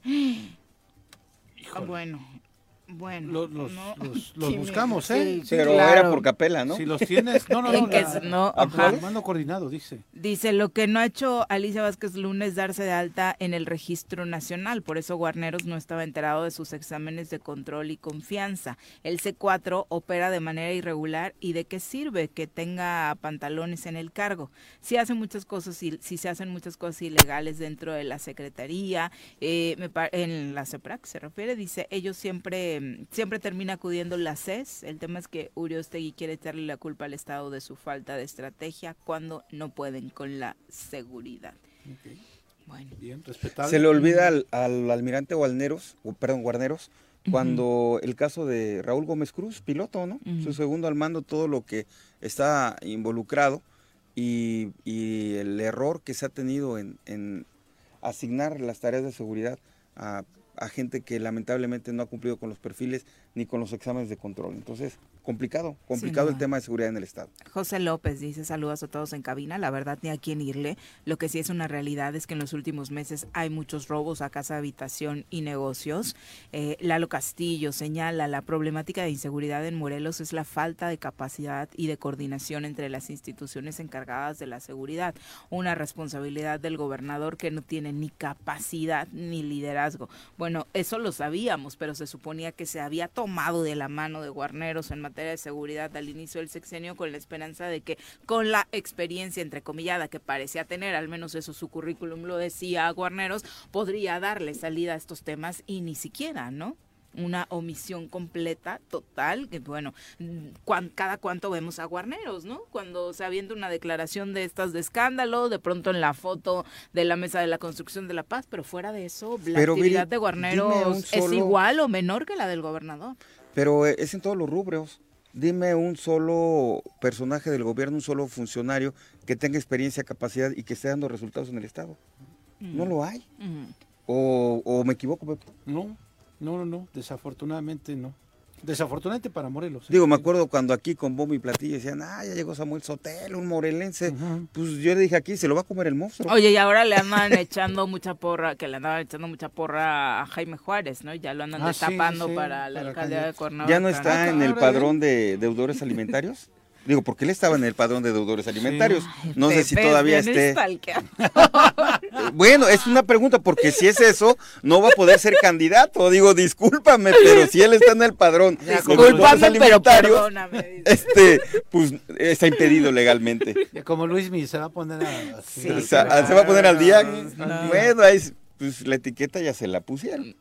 Genaro Sánchez dice, un abrazo, hay un gobierno fallido, pero ¿creen que Margarita levantará el entuerto? Bueno, primero, a ver si es A ver si Margarita, es. ¿no? Que ese sería si el gran tema. Con, este, con esta nueva determinación del Tribunal Electoral en donde mencionó que ya no van a ser cinco mujeres y cuatro hombres, sino que van a ser cuatro mujeres y cuatro hombres y en el caso de Yucatán por una situación de su legislación local va a ser hombre, eh, podría cambiar escenarios en el estado de Morelos. eh, Oye, Pepe, ¿y tú no que tienes oídos y orejas en todas las redes sociales, chats y tienes tus informantes, ¿cómo le fue ayer al gobernador en Palacio de- Nacional? pues dicen que no duró mucho la reunión, ¿no? Ah, bueno. Que no hubo eco, ¿no? Que lo dejaron hablar, pero que Sí, no le consintieron algunas Tomamos peticiones, ¿no? ¿no? tomamos nota. Pues ha de haber muchos tristes, ¿no? Sí, y yo creo que tristas. sí, Yo creo que sí. ¿Iría a velar por intereses de otros o Bueno, ya le queda solamente velar por el, su fuero, no? Sí, yo creo que sí, ¿no? Que dicen que tal vez sí, ¿eh? ¿no? Que sí tendrá razón. Oye, y chismito, chismito, digo, para ya también cambiarle ya el tema, porque ya, híjole, este, el video que subieron ayer, donde Sandra le manotea al gobernador y en, en público, y, ¿qué, qué, qué pasó? Creo que por fin sumó puntos Sandra Sí. en la Ya- ya se campaña hizo viral. después de ese video. ¿no? No, La yo- oposición está buscando a. Sandra para ser candidata. sí, No pudo tener como- mejor levantón. de le manotearon como marido que no entrega el gasto. Así no le fue, o sea, vi- vi- o sea, ¿viste el, el- el, Sí. eh, el arrebato público, eh? Sí, para los gober- que, los que no han visto el video, están en el evento este de la entrega del Premio Estatal de la Juventud. eh, obviamente encabeza el presidium el gobernador Cuauhtémoc Blanco. Prácticamente a su lado está Sandra Naya. Bueno, al momento del video está a su lado y pues al parecer tienen ahí un roce. La ex secretaria de Administración, ahora aspirante a pues, la gubernatura, hay que decirlo, pues está hablándole por lo que se ve en un tono molesto, Molesto, ¿no? Al menos molesto, molesta, molesta se ve y el gobernador solo hace quedarse serio viéndola. No, de hecho creo que no responde, no se No, nota que pues, responda nada, ¿no? Mm. Exactamente. Y se cambió de silla. Sí. y dejó un Sí. espacio. Veamos lo que sigue, pues son bien rencorosos estos maestros, ¿eh? Rencorosos, pero con R mayúscula. No debió encantarle que públicamente No. hayan tenido este pues, pero Sandra, ¿no? eso era antes, ahorita ya no está la encuesta. La encuesta ya tiene los No resultados, hubiera sido viral con Sí. ese tema. No, hombre. Sí, Eh. levantó el- sumado puntos sin duda. Bueno, estamos te- buscando como colaborador. Oye, pero si iba en la lista Sí. Sandra con lo que hizo ayer, ayer fue eso a decirle Ya al no gobernador, oye, estar. ¿sabes qué? Esta quítamela, porque si ya me está manoteando en público, eh, es gobernadora, no me va a hacer Sí, caso. cañón, ¿eh? Cañón, Y entonces ya con eso no cumples un requisito, la obediencia y la sumisión ante el gobierno para poder ser eh, candidato, ¿no? Genaro Sánchez, un abrazo eh, también para Ser Luke. Dice, el 911 jamás ha funcionado porque están coludidos desde la era de Graco y hoy menos. Solo sirve para denunciar, eh, solo sirve este tema para peleas domésticas. Vicky Jarquín también tiene testimonio sobre este tema. Dice, buenas vibras para que se mejore Juanjo. Eh, compartirles que el lunes de la semana pasada se cayó un familiar, se rompió la cadera, no se podía mover. Hablamos al 911, llegaron dos horas después con una ambulancia, la que habíamos solicitado. Eh, bueno, también tiene que ver que ni siquiera ha habido inversión en este Sí. sentido. Ni ¿no? ambulancia, ni, carro de bomberos. Exacto. Ahorita hay un incendio, no sé cómo estén. eh, Pues este, están atendiendo, ¿no? pero fue atendiendo desde la tema. madrugada. Ser Luke dice, Juanjo seguramente está festejando que Graco destapó a Lucía. Eh, no sé si esté festejando eso. Mañana le preguntamos si es que si es que viene. Ramón Ruiz dice coincido plenamente con lo que dijo Pepe Montes. Reflejó lo que la mayoría pensamos y que muchos políticos no se atreven a decir. Bueno, los políticos no lo van a decir porque ahorita eh, los intereses están en juego, ¿no? También es cierto. Abelardo Maya, abrazo, saludos hasta Tijuana para Reyes Bell. Abelardo nos dice, no cabe duda de que la terna de la UAM tiene proyecto escuchando a las tres en su espacio. Creo que la que gane será una muy buena opción. Mujeres inteligentes, mis respetos por ser parte de la alma mater. Eh, la verdad es que incluso esta, esta misma terna con los perfiles que tienen las aspirantes, habla muy bien de la UAM. Las tres son venaditas formadas ahí, como ellas mismas orgullosamente lo señalan, y esa es la formación que la Universidad Pública en Morelos tiene con los estándares de calidad ya compartidos. Jesús Caspeta, un abrazo, dice, ay, muy tranquilo el programa hoy. Si no está Juanjo aquí, no peleamos, por supuesto. Eh, Raúl Arredondo dice, tal vez sea bueno que la falsa Fiscalía Anticorrupción meta a la cárcel a algunos de los diputados eh, del G15. ¿A quieres que metan a alguien del G15? ¿Por qué razón? Por lo, es que ya dice que la, Fiscalía Anticorrupción ya dice que abrieron una carpeta de investigación por el supuesto eh, venta de las magistraturas en 5 millones de vasos. Bueno, dice, ah, claro, sí, sí, sí, sí. Pero además lo, lo, hace público un diputado. ¿Lo hace público que la denuncia? La denuncia. No, la o sea, un diputado lo hace una denuncia, bien de Arturo, Arturo Pérez, de una entrevista donde él mismo dice que sus compañeros están haciendo eso no, eso no lo tengo. Por ahí debe andar. Mm. Déjalo, lo registro, pero ya ayer el, el propio vicefiscal Urquiza menciona que ya se abrió una carpeta de investigación sobre ese tema. ¿no? Bueno, ahí está el llamado del público. Y y también para checar si esta Fiscalía Anticorrupción hace algo contra el Jorobas. No sé a quién te refieras con ese término, pero dice, esperar a negociar, o están esperando a negociar en víspera de la elección. Me parece que eso sería lo más bajo que puedan hacer. Pues parece que sí, no ha habido una carpeta más en contra del gobernador ni de sus funcionarios, ¿no? A eh. pesar de varios señalamientos. Es correcto. Y finalmente Juan dice, no tiene caso seguir hablando de este gobierno porque no tiene nada rescatable. Lo que sí hay que ver es quién va a rescatar a nuestro Estado en 2024. Entre todos, la consigna y el llamado de este programa es que lo vamos a rescatar entre todos y no solamente le vamos a echar la bolita a una persona porque para lo destrozado que va a quedar, no necesita la colaboración de todas las fuerzas de todos los ciudadanos. Está complicado. Y, necesita no nada más buenas intenciones, Pepe, necesita una estrategia, necesita una estrategia de gobierno en todas las aristas para poder reconstruir de verdad el estado que, que está devastado. Saludos también a mi amiga Lupita Rojas allá en Huitzilac, Mariela. Les mando un abrazo allá hasta el pueblo, que está el frío, peor que la cabina aquí con el aire acondicionado. ¿eh? Y si se nos congeló, Juan.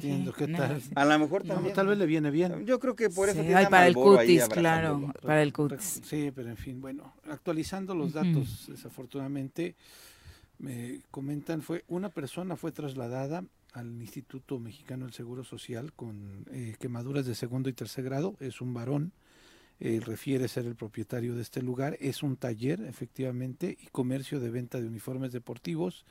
Y lo que manifestó cuando lo trasladaban es que había cuatro personas más atrapadas.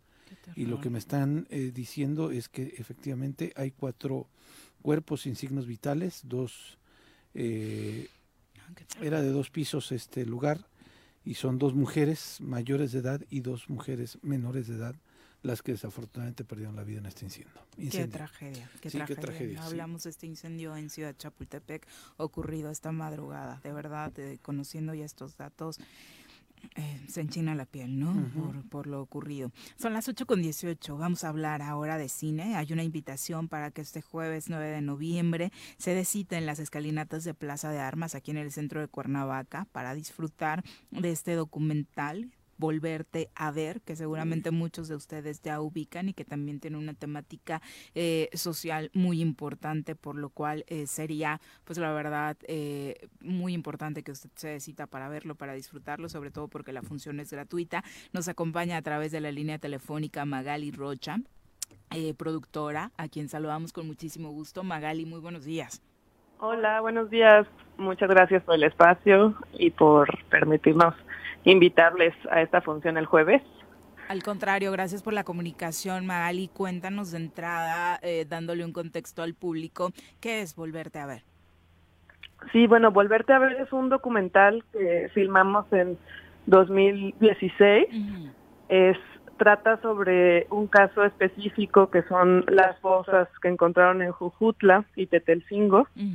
Eh, estas fosas que son fosas del gobierno, ¿no? A diferencia, escuchábamos mucho sobre las fosas clandestinas, eh, como ligadas al narcotráfico, y en ese momento eh, nos dimos cuenta que existían también fosas del Estado, ¿no? Que el Estado mismo enterraba personas y contribuía a desaparecer personas. Entonces fue un caso muy emblemático que nosotras documentamos y donde sobre todo documentamos la participación de diferentes colectivos de madres y de familias buscadoras. Eh, y pues bueno, ellas estuvieron ahí, obligaron a, la fiscalía y al Estado a abrir las fosas y a sacar a las personas que estaban ahí enterradas. Todavía no se terminan de, de abrir, hay todavía cuerpos enterrados, hay todo un contexto de, deuda también a la sociedad en ese sentido. Entonces es un documental vigente que es importante que, que vayan a ver para que se conozcan un poco lo que sucedió y sigue sucediendo en el Estado, ¿no? Sí, que además de poder disfrutarlo ahora en Cuernavaca, para quienes no han tenido la oportunidad de verlo, eh, cobra mayor relevancia porque este hallazgo se dio gracias a la lucha de familiares de desaparecidos en la propia entidad, pero además eh, fue parteaguas en las investigaciones que se realizaron también a nivel nacional.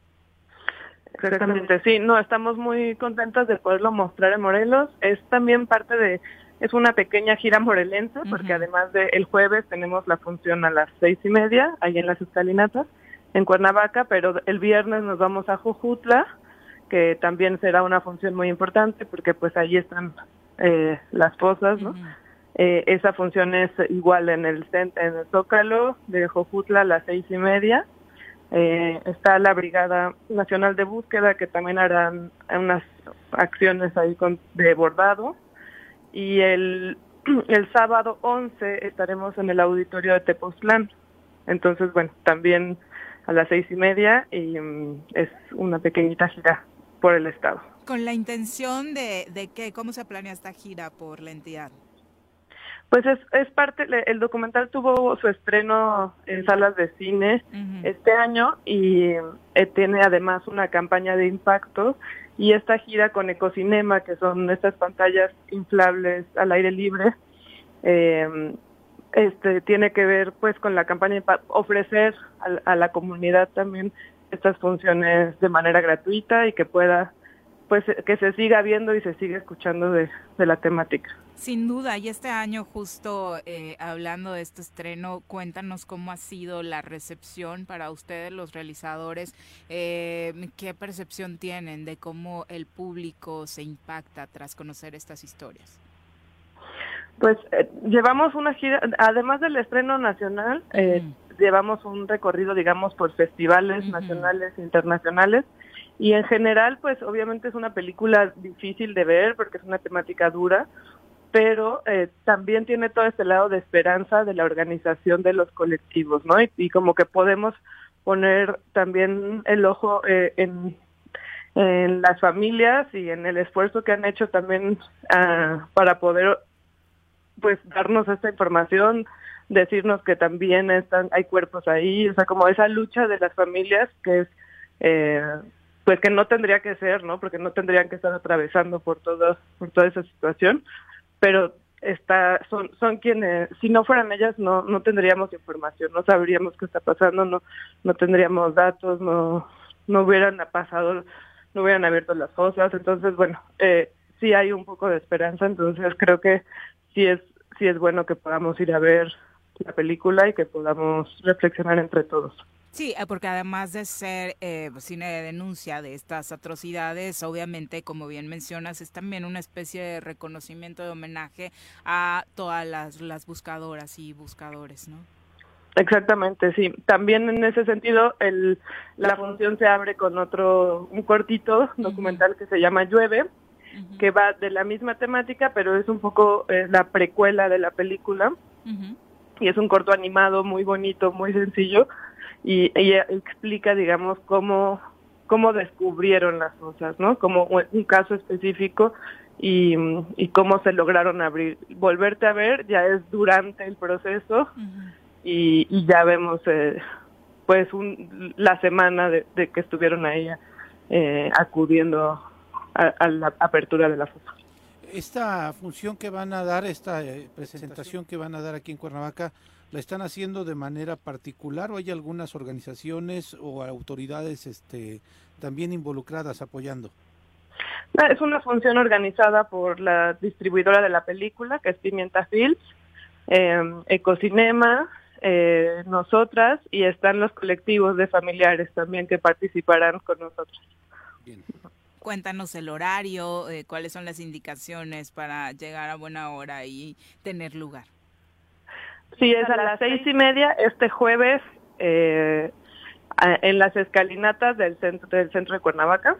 Entonces, pues, a la- si llegan a las seis y media, llegan bien, porque arrancaremos, te digo, primero con el corto, después ya se sigue con el largometraje.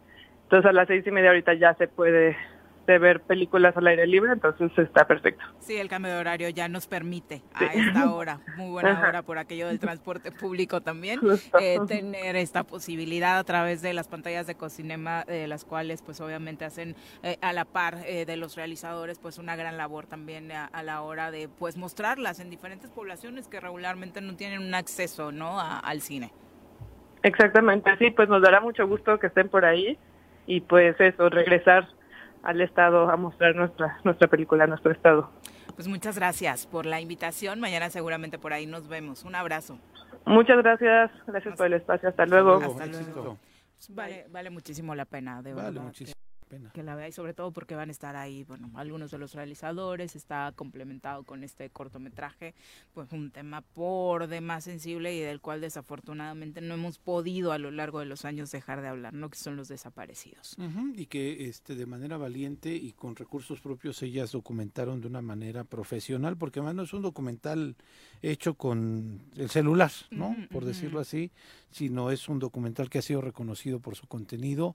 Exhibieron a las autoridades que en ese momento realizaron este trabajo completamente ilegal y este pues con testimonios muy valiosos y contundentes sobre esta situación de cómo vive la, la gente en esa incertidumbre de no saber en dónde están eh, pues sus familiares. Viri. Sí, que además eso, ¿no? Justo a la hora de hablar de los presupuestos públicos, no se ha hecho absolutamente nada para seguir avanzando ni a nivel nacional ni a nivel local con estos eh, temas de ADN que podrían darle tranquilidad y paz a muchas familias que hoy buscan a sus familiares desaparecidos mientras se siguen, pues desafortunadamente amontonando cuerpos, ¿no? Pero que además, mire, este documental sigue siendo vigente. Sigue pasando en Morelos.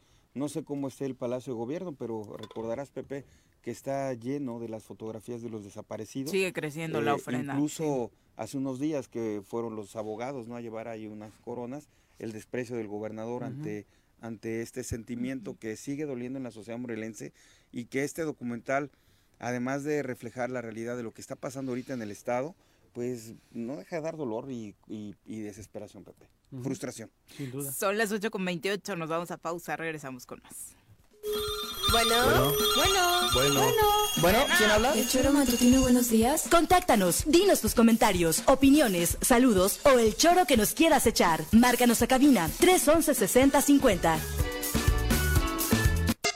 Súbale por Juárez, Calvario, atravieso Avenida Morelos. Eh, Sí, sí se va recorriendo, por favor. Por favor, pero rapidito que ya va a empezar el choro.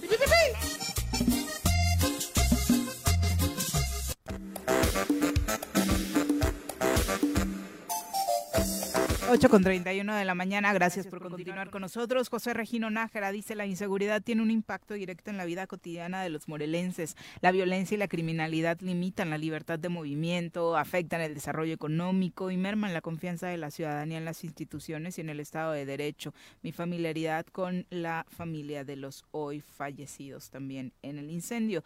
Y hablando eh, precisamente de ese tema, pues justo para los que preguntaban, el dato que tenemos actualizado es justo ese, ¿no? Que compartías de las eh, cuatro personas que Cuatro una- personas.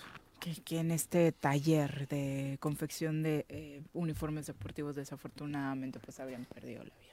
Ujú, efectivamente. qué terror. Desafortunadamente. 8 con 32 vamos a nuestra sección favorita, muchas particularmente con la ginecóloga. Me baja. ¿Estaré embarazada? ¿Cómo puedo saber si me contagió alguna enfermedad? ¿Y si tengo papiloma?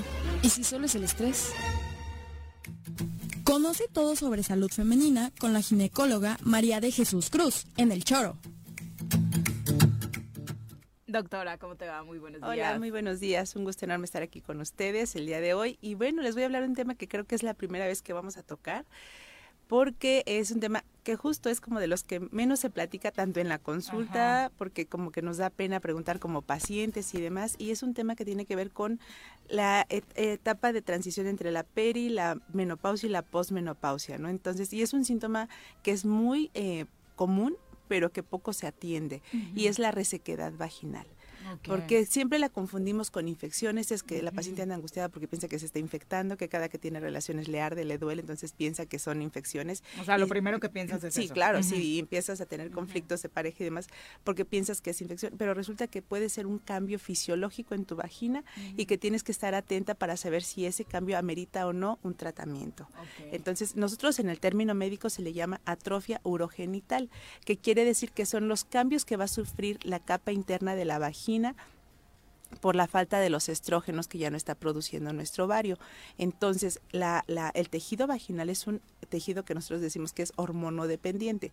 Si mi ovario ya no produce las hormonas, pues ese tejido que antes era con una textura, pues eh, eh, tenía cierto grosor, tenía cierta elasticidad, tenía cierta eh, como esponjosidad, la expresión eso ya no lo va a ir perdiendo la vagina, entonces se va a hacer un tejido plano, un tejido que ya no tiene, que ya es liso, que es poco elástico y entonces pues eso hablando de una función sexual pues es una situación muy importante porque va a generar dolor, va a generar molestias y esto es digo primer punto esta parte que siempre es muy ilustrativa contigo entender como el súper trabajo en equipo dentro de nuestro sistema reproductor, ¿no? o sea poco hubiéramos pensado de que todo esto viene determinado desde la labor de los ovarios. Así o sea, es. Si ellos ya dejan de funcionar, viene como consecuencia esta situación. Exacto, eso va a ir afectando porque eh, eh, mm. los estrógenos funcionan en muchas áreas. Nosotros pensamos que nuestras hormonas nada más son para reproducirnos y listo. No, tienen mucho impacto a nivel cognitivo, a nivel de la piel, a nivel de las articulaciones del músculo, incluso de nuestras funciones metabólicas. Y obviamente, hablando ya en la cuestión del tracto reproductivo, pues tiene que ver con la textura, con la, el, bienestar de nuestros genitales, de nuestra matriz, de nuestra vagina, de la vulva, incluso la parte externa de la vagina también se ve afectada y de repente son pacientes que dicen, pues es que ya no me puedo poner pantalones ajustados porque me duele, porque me da comezón, porque me arde, porque me lastima, ¿no? Entonces, hasta en eso impacta este cambio, ¿no? Entonces, es importante que las mujeres sepan primero que eso es un cambio fisiológico que no tienen que sufrir, que tienen que estar, si, si, les molesta, tienen que pedir ayuda. ¿Y cómo se van a dar cuenta que tienen resequedad vaginal? Los principales síntomas tienen que ver con lo siguiente. Primero, eso que les digo, no siempre va a haber una sensación de picazón vaginal, de, irritabilidad, de, de, disconfort vaginal. Y eso pues así como que, oye, pues es que eh, no sé por qué si yo me aseo, porque es lo primero que dicen las pacientes y llegan, doctor, es que yo me aseo bien, me lavo bien, pero siempre tengo comezón. No es una falta de higiene, es un cambio en su fisiología. Dos, es que cuando tengo relaciones ya no lubrico. O sea, por más que se haga y se intente y todo y yo quiera, no lubrico y la verdad es que, ¿qué cree? Es molesto ya ya no disfruto la relación porque ya me duele. Ya hasta quiero cambiar de marido. Claro, a veces piensan que ese es el problema. exacto, porque exacto. No cambien de marido, chavas. No, exacto, ese, ese, es bien importante. Primero vayan conmigo, sí, porque eso es muy importante, porque a veces incluso se generan problemas de comunicación porque así de, híjole, pues es que pues yo ya no siento lo mismo, ¿no? Pero pues es también la disminución de la libido tiene que ver con la falta de estrógenos. O sea, antes así lo veías guapo, alto y así de, ay, qué rico, ¿no? Pues después así de, mm, otra vez, aquí estás, así, ¿no? Como que cambia, ¿no? Este Entonces, eso va a impactar y es algo que se tiene que hablar en pareja. Qué bueno que lo traen a colación. Ayer me decía una persona, un chico me decía, oye, ¿y nosotros como hombre cómo podemos ayudar a nuestra pareja en esa etapa? Porque es muy difícil, o sea, tú lo estás diciendo y siempre hablan de la mujer y mujer hace esto, mujer hace esto, pero yo como hombre, ¿qué puedo hacer? Y se me hizo una pregunta súper interesante y qué padre que tengas inquietud, ¿no? porque dice, pues yo, ¿cómo puedo cooperar? Dice, porque pues veo que cambia su estado de ánimo, veo que cambian muchas cosas, la relación, todo. ¿Qué es lo que pueden hacer? Primero estar abiertos a, primero a ver los, los, eh, conocer las reacciones de su pareja, ¿no? Eh, a veces podemos querer fingir cosas, pero hay cosas cuando estamos eh, incómodas, pues se va a notar, ¿no? Y entonces es decir, pues yo le sigo o me espero y platico qué pasa, ¿no? Eso es una. Dos, tener esa apertura de comunicación y decir, oye, ¿qué sientes? ¿Qué necesitas que haga para que se... La otra va a decir, no, no quiero nada, mejor ya, quítate ya, ¿no? Pero también podemos hablar y decir, oye, mira, pues yo sé que está pasando estos cambios, ¿qué te parece si nos asesoramos? Pueden acudir a, con una sexóloga, con un sexólogo, con un terapeuta sexual o con su ginecólogo, que es el primero que van a tener en contacto para que les sugiera. A veces con algún lubricante a base de agua va a ser suficiente. La cantidad de lubricante también es bien importante porque no es así de con permiso, ahí va todo el gel, ¿no? O sea, es, es usarlo, es el juguete. Sí, porque de repente así de, ahora qué pasó acá, ¿no? Entonces, no, todos son temas así como que bien importantes. Podemos usarlo en el preámbulo, en el jugueteo y decir, bueno, esto ya, ya es parte de la fantasía del jugueteo y hace que sea más placentera este encuentro a que decir, bueno, con permiso, nos ponemos y ahí voy, o sea, no, no es así, ¿no? Dos, es Deberías hablarnos un día de la cantidad correcta. claro que sí, ¿no? Para aquellos que vacían el bote. Exacto. sí, sí, siempre, eh, siempre que, bueno, que siempre debe ser a base de agua, porque los que son a base de aceite nos generan este problemas en, en la salud vaginal, ¿no? Ah, puede empeorar el tema. Puede empeorar, entonces siempre a base de agua, eso es importante. Pero lo, que les explico a mis pacientes... también es... También es uso, pero no es a base de óleos, entonces no, hay que evitarlo. Siempre lubricantes, y ahorita hay unos lubricantes que tienen incluso ácido hialurónico y no sé qué tantas cosas así humectantes. Rejuvenece. así es, entonces sí, entonces es importante. Qué jovencita las dos, sí, pero es muy importante saber eso, porque a veces ni siquiera... Porque lo que yo les digo es que si esa base de agua es como si le echaras pues agüita un ratito y sí se moja, pero no lubrica, no tiene esa mm. humectación que debe tener la vagina. Entonces tenemos que usar un humectante vaginal que son macromoléculas que van a mantener el agua en la vagina y van a estar hidratadas más tiempo. Entonces eso es bien importante. Y del aceite de oliva que recomendaba Juanjo no, tampoco, todo lo que sea. Para el masajito previo también sí escuché eso. Dije, ah, mira este muchacho, qué interesante asunto, ¿no? Pero bueno, son aplicaciones externas se pueden hacer, pero interno nada, no. Entonces eso es bien importante. Pero a veces no es suficiente con los lubricantes porque ya el daño a nivel del tejido vaginal y a la parte externa de la, de la, en la vagina que se llama vulva, ya es muy importante. Y ya son pacientes que apenas se sientan casi casi y tienen una grieta, y apenas se ponen un pantalón y tienen grietas, y están muy incómodas, y incluso algunas empiezan a cerrar los labios, que eso es, otra cosa bien importante. La vagina se puede cerrar por falta de estrógenos. Y también, obviamente, si no tienes actividad sexual y esta parte, pues se va a ir cerrando. Y dijeras tú, oye, pues es que yo no quiero vida sexual. Ok. Pero a nivel de la, del aparato urinario, el que la vagina se vaya cerrando, vaya cerrando, pues también nos va a cortar el espacio para que pueda orinar y a veces eso puede ocasionar.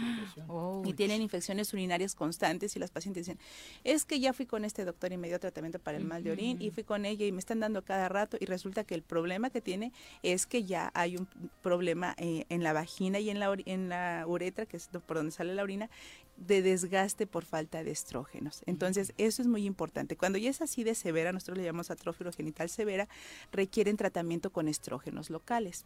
Obviamente siempre hay que hacer una evaluación para saber si es candidata o no, pero casi todas las pacientes pueden, pueden este, acceder a este tratamiento y se debe de saber en qué tiempo, como es esto, en qué cantidad, qué dosis, qué tiempo se tiene que usar. Y a veces eso va, se va a mantener no nada más seis meses, un año mientras se me quita la comezón. A veces es, lo acompaña una década incluso a la paciente Puede aparecer, puede aparecer desde que empiezan las mujeres en la, en la etapa de la perimenopausia o premenopausia, que son hasta cinco años antes de que vaya a dejar de reglar. Empiezan con esos cambios, porque de repente el ovario va a estar con su producción hormonal bien y de repente va a decir, ay, este mes no hago nada, y esos van a ser cambios que van a estar ahí.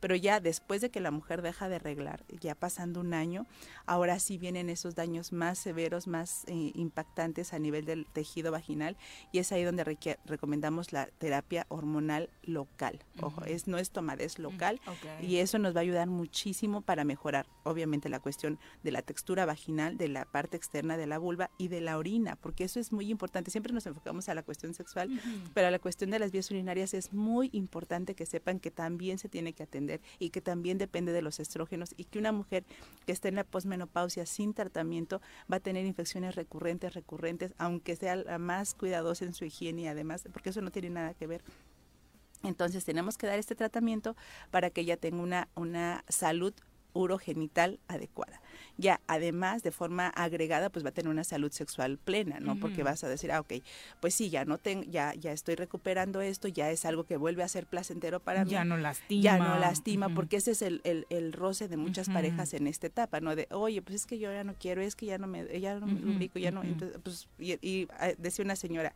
pues es que le tengo que cumplir al marido para que no se vaya a otro lado. o sea, imagínense, o sea, tener esa autoconcepción de tengo que cumplir, qué triste, ¿no? Por supuesto. En la ignorancia de nosotros, eh, lo traduces como falta de, amor, como falta de, que la relación ya no es atractiva, ¿no? Y, y, pudiera ser eso. Y otra pregunta, ¿qué provoca la falta de estrógeno en una mujer? Ah, muy buena pregunta. Puede ser lo fisiológico, que es el cese de la función del ovario, que es aproximadamente en México más o menos se da como entre los 45 a 52 años en esa etapa.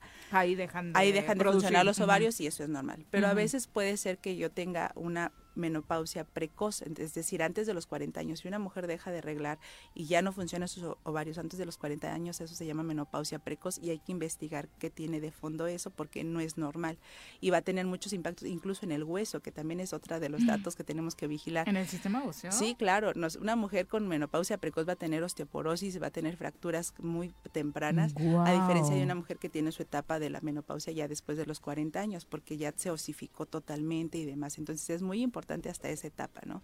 Dos, el, a veces hay medicamentos que toman las pacientes eh, por alguna situación. me ha pasado con, ojo, chicas que van al gym, de repente dicen que les dan ciclos para ganar masa muscular y les meten unos shots hormonales que a veces ni saben qué cosas son. ¿Descompensa? Descompensa horrible el sistema este, eh, hormonal. Y me han tocado dos casos de pacientes que chicas que iban al gym que les dieron estos shots hormonales y que, que creen tuvieron fallo ovárica prematura. 33 años y 37 años. Así es súper delicado. entonces es importante que estemos conscientes de que lo que nos introduzcan a nuestro cuerpo va a tener un impacto no o sea tanto benéfico pero también hay impactos deleterios entonces ojo con eso. Y tres aquellas pacientes que tuvieron algún tipo de cáncer y que recibieron una quimioterapia una radioterapia, sobre todo quimioterapia, van a afectar la función de los ovarios y pues, no sé, tengo una paciente de que a los 18 años recibió quimioterapia y su función ovárica cesó en ese momento. Y pobre esta chica porque le decían, híjole, pues sí, pero estás bien chiquita, no te podemos dar hormonas o no, tú nada más tómate estos anticonceptivos no y complementaron. No complementaron y tómate estos anticonceptivos y tal vez con eso estés bien. Y no son las dosis que requieres. Nuestro ovario produce cantidades de hormonas impresionantes, nada que ver con una, píldora anticonceptiva y si a una chica, en este caso de 18, 19 años, se queda sin esas hormonas, imagínense todo el impacto. Una chica, una adolescente que va a iniciar su vida sexual, que va a estar ahí y que en vez de decir, ay, pues qué padre, mi primera vez fue placentero, decir, ay, no, qué horror, o sea, me lastimó, me dolió, mejor no quiero.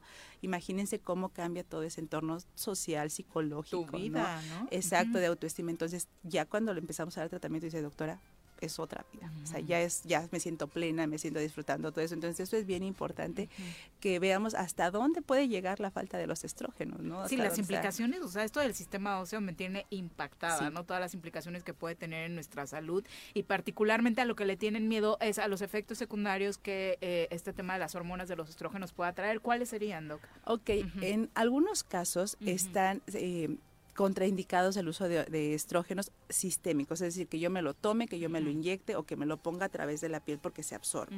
En algunos casos en particular, ¿cuáles son los que tienen que ver con cáncer de mama con eh, receptores para hormonas positivos. Es decir, si mi cáncer de mama es eh, con receptores de estrógenos positivos o receptores de progesterona positivos, ahí sí esto yo, este, es una contraindicación para que yo no use terapia hormonal de reemplazo.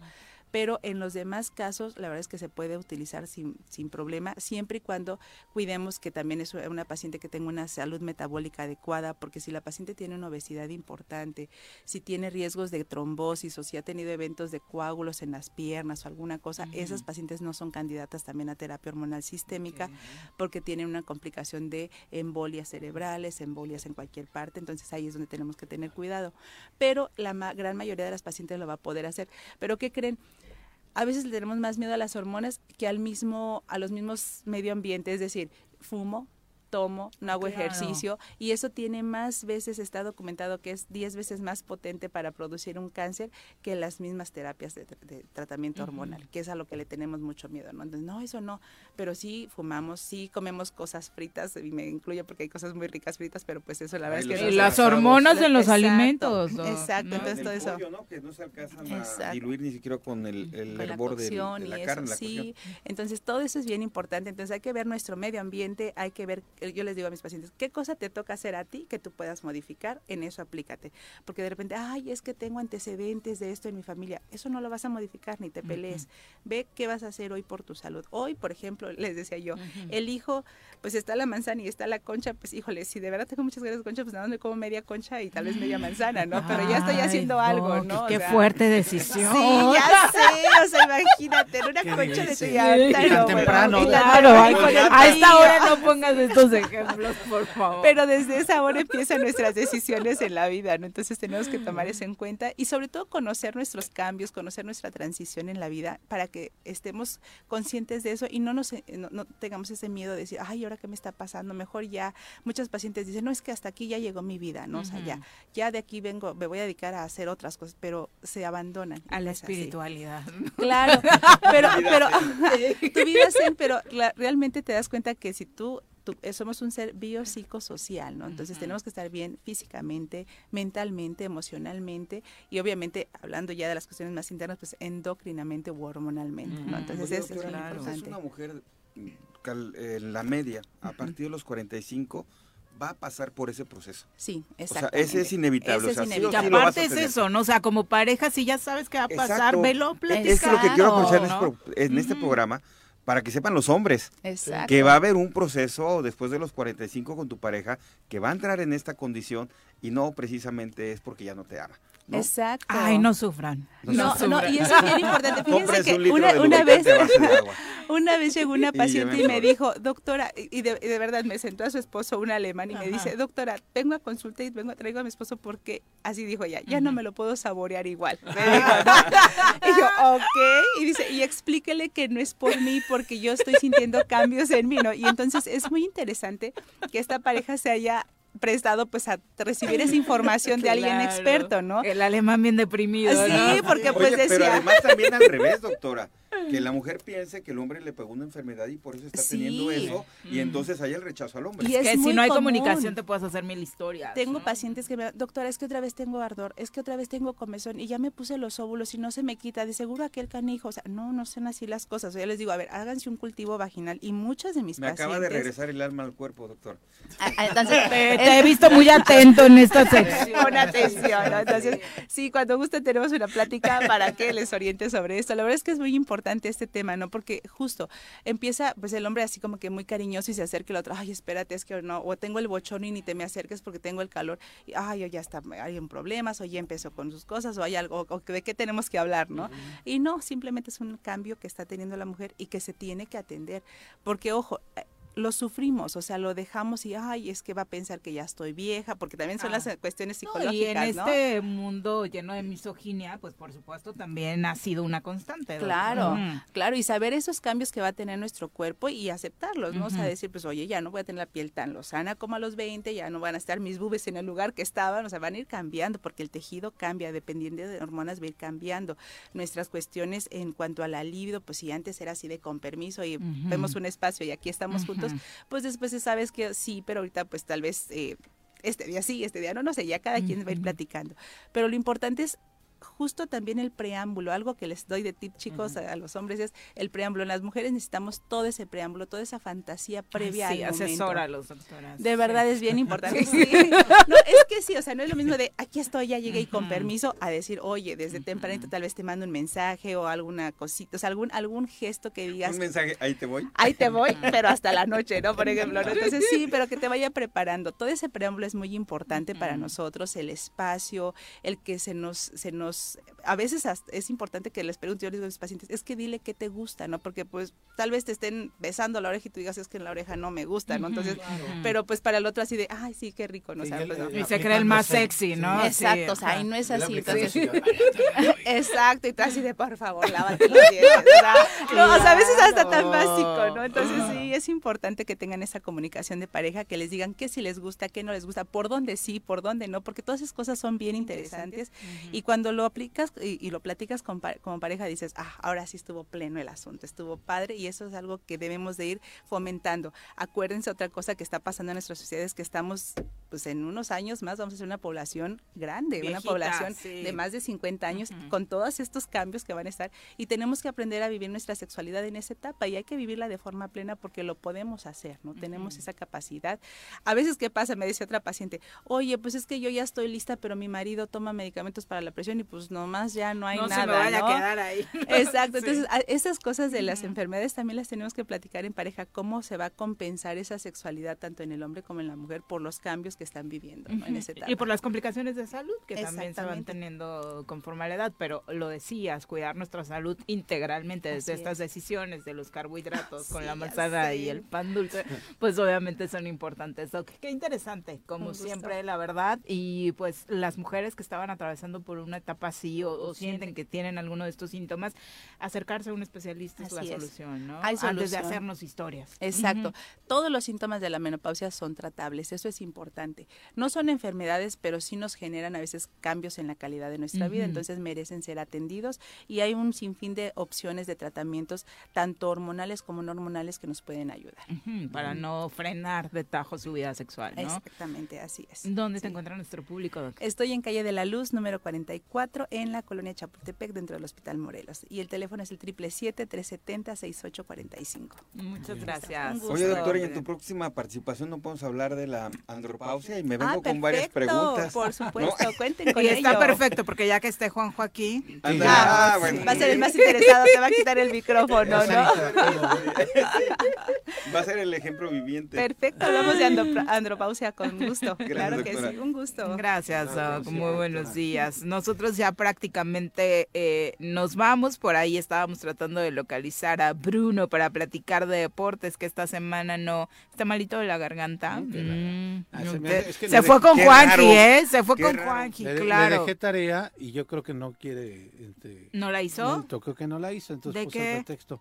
De los morelenses, Viri, de que sacaron ah, medallas en los Panamericanos. Nadador de aguas abiertas, morelense, por primera vez en los Panamericanos, nos ayuda a conseguir una medalla. La verdad es que es un deporte que ha ido creciendo y por supuesto sí vale la pena que por ahí le dé una repasadita Bruno con este recuento que hacemos de los Panamericanos, donde afortunadamente pues a México no le fue tan mal. un tercer lugar. Dos mujeres morelenses con medalla y eh, uno, dos, tres, cuatro, cinco chavos morelenses también eh, con, con, medalla en estos Panamericanos vale la pena hablar de ellos. Sí, por, supuesto. Porque la gran mayoría son esfuerzos propios. Personales, sin duda, como siempre. De acuerdo en eh, ese sentido. Y además, eh, también a, ver si invitamos esta semana a los ganadores, aparte de los ganadores del Premio Estatal de la Juventud, ah, ¿no? que fue entregado ayer, que nos da muchísimo gusto, eh, por supuesto, que también son esfuerzos individuales y que bueno que a muchos de ellos se les reconozca la labor social que hacen en materia cultural, deportiva, de la defensa de los derechos humanos, de los derechos de las mujeres. Hay una asociación feminista que se lleva ayer precisamente uno de los reconocimientos, así que sería importante platicar con ellos. Mi querido Pepe, muchas gracias por acompañarnos. muchas gracias, doctora Pepe. Juanjo, mejor Pásale a dejarle una pancita a tu paisano para... Para la cruda, ¿verdad? Te voy a llevar una ahí de barbacoa, este Juanjo.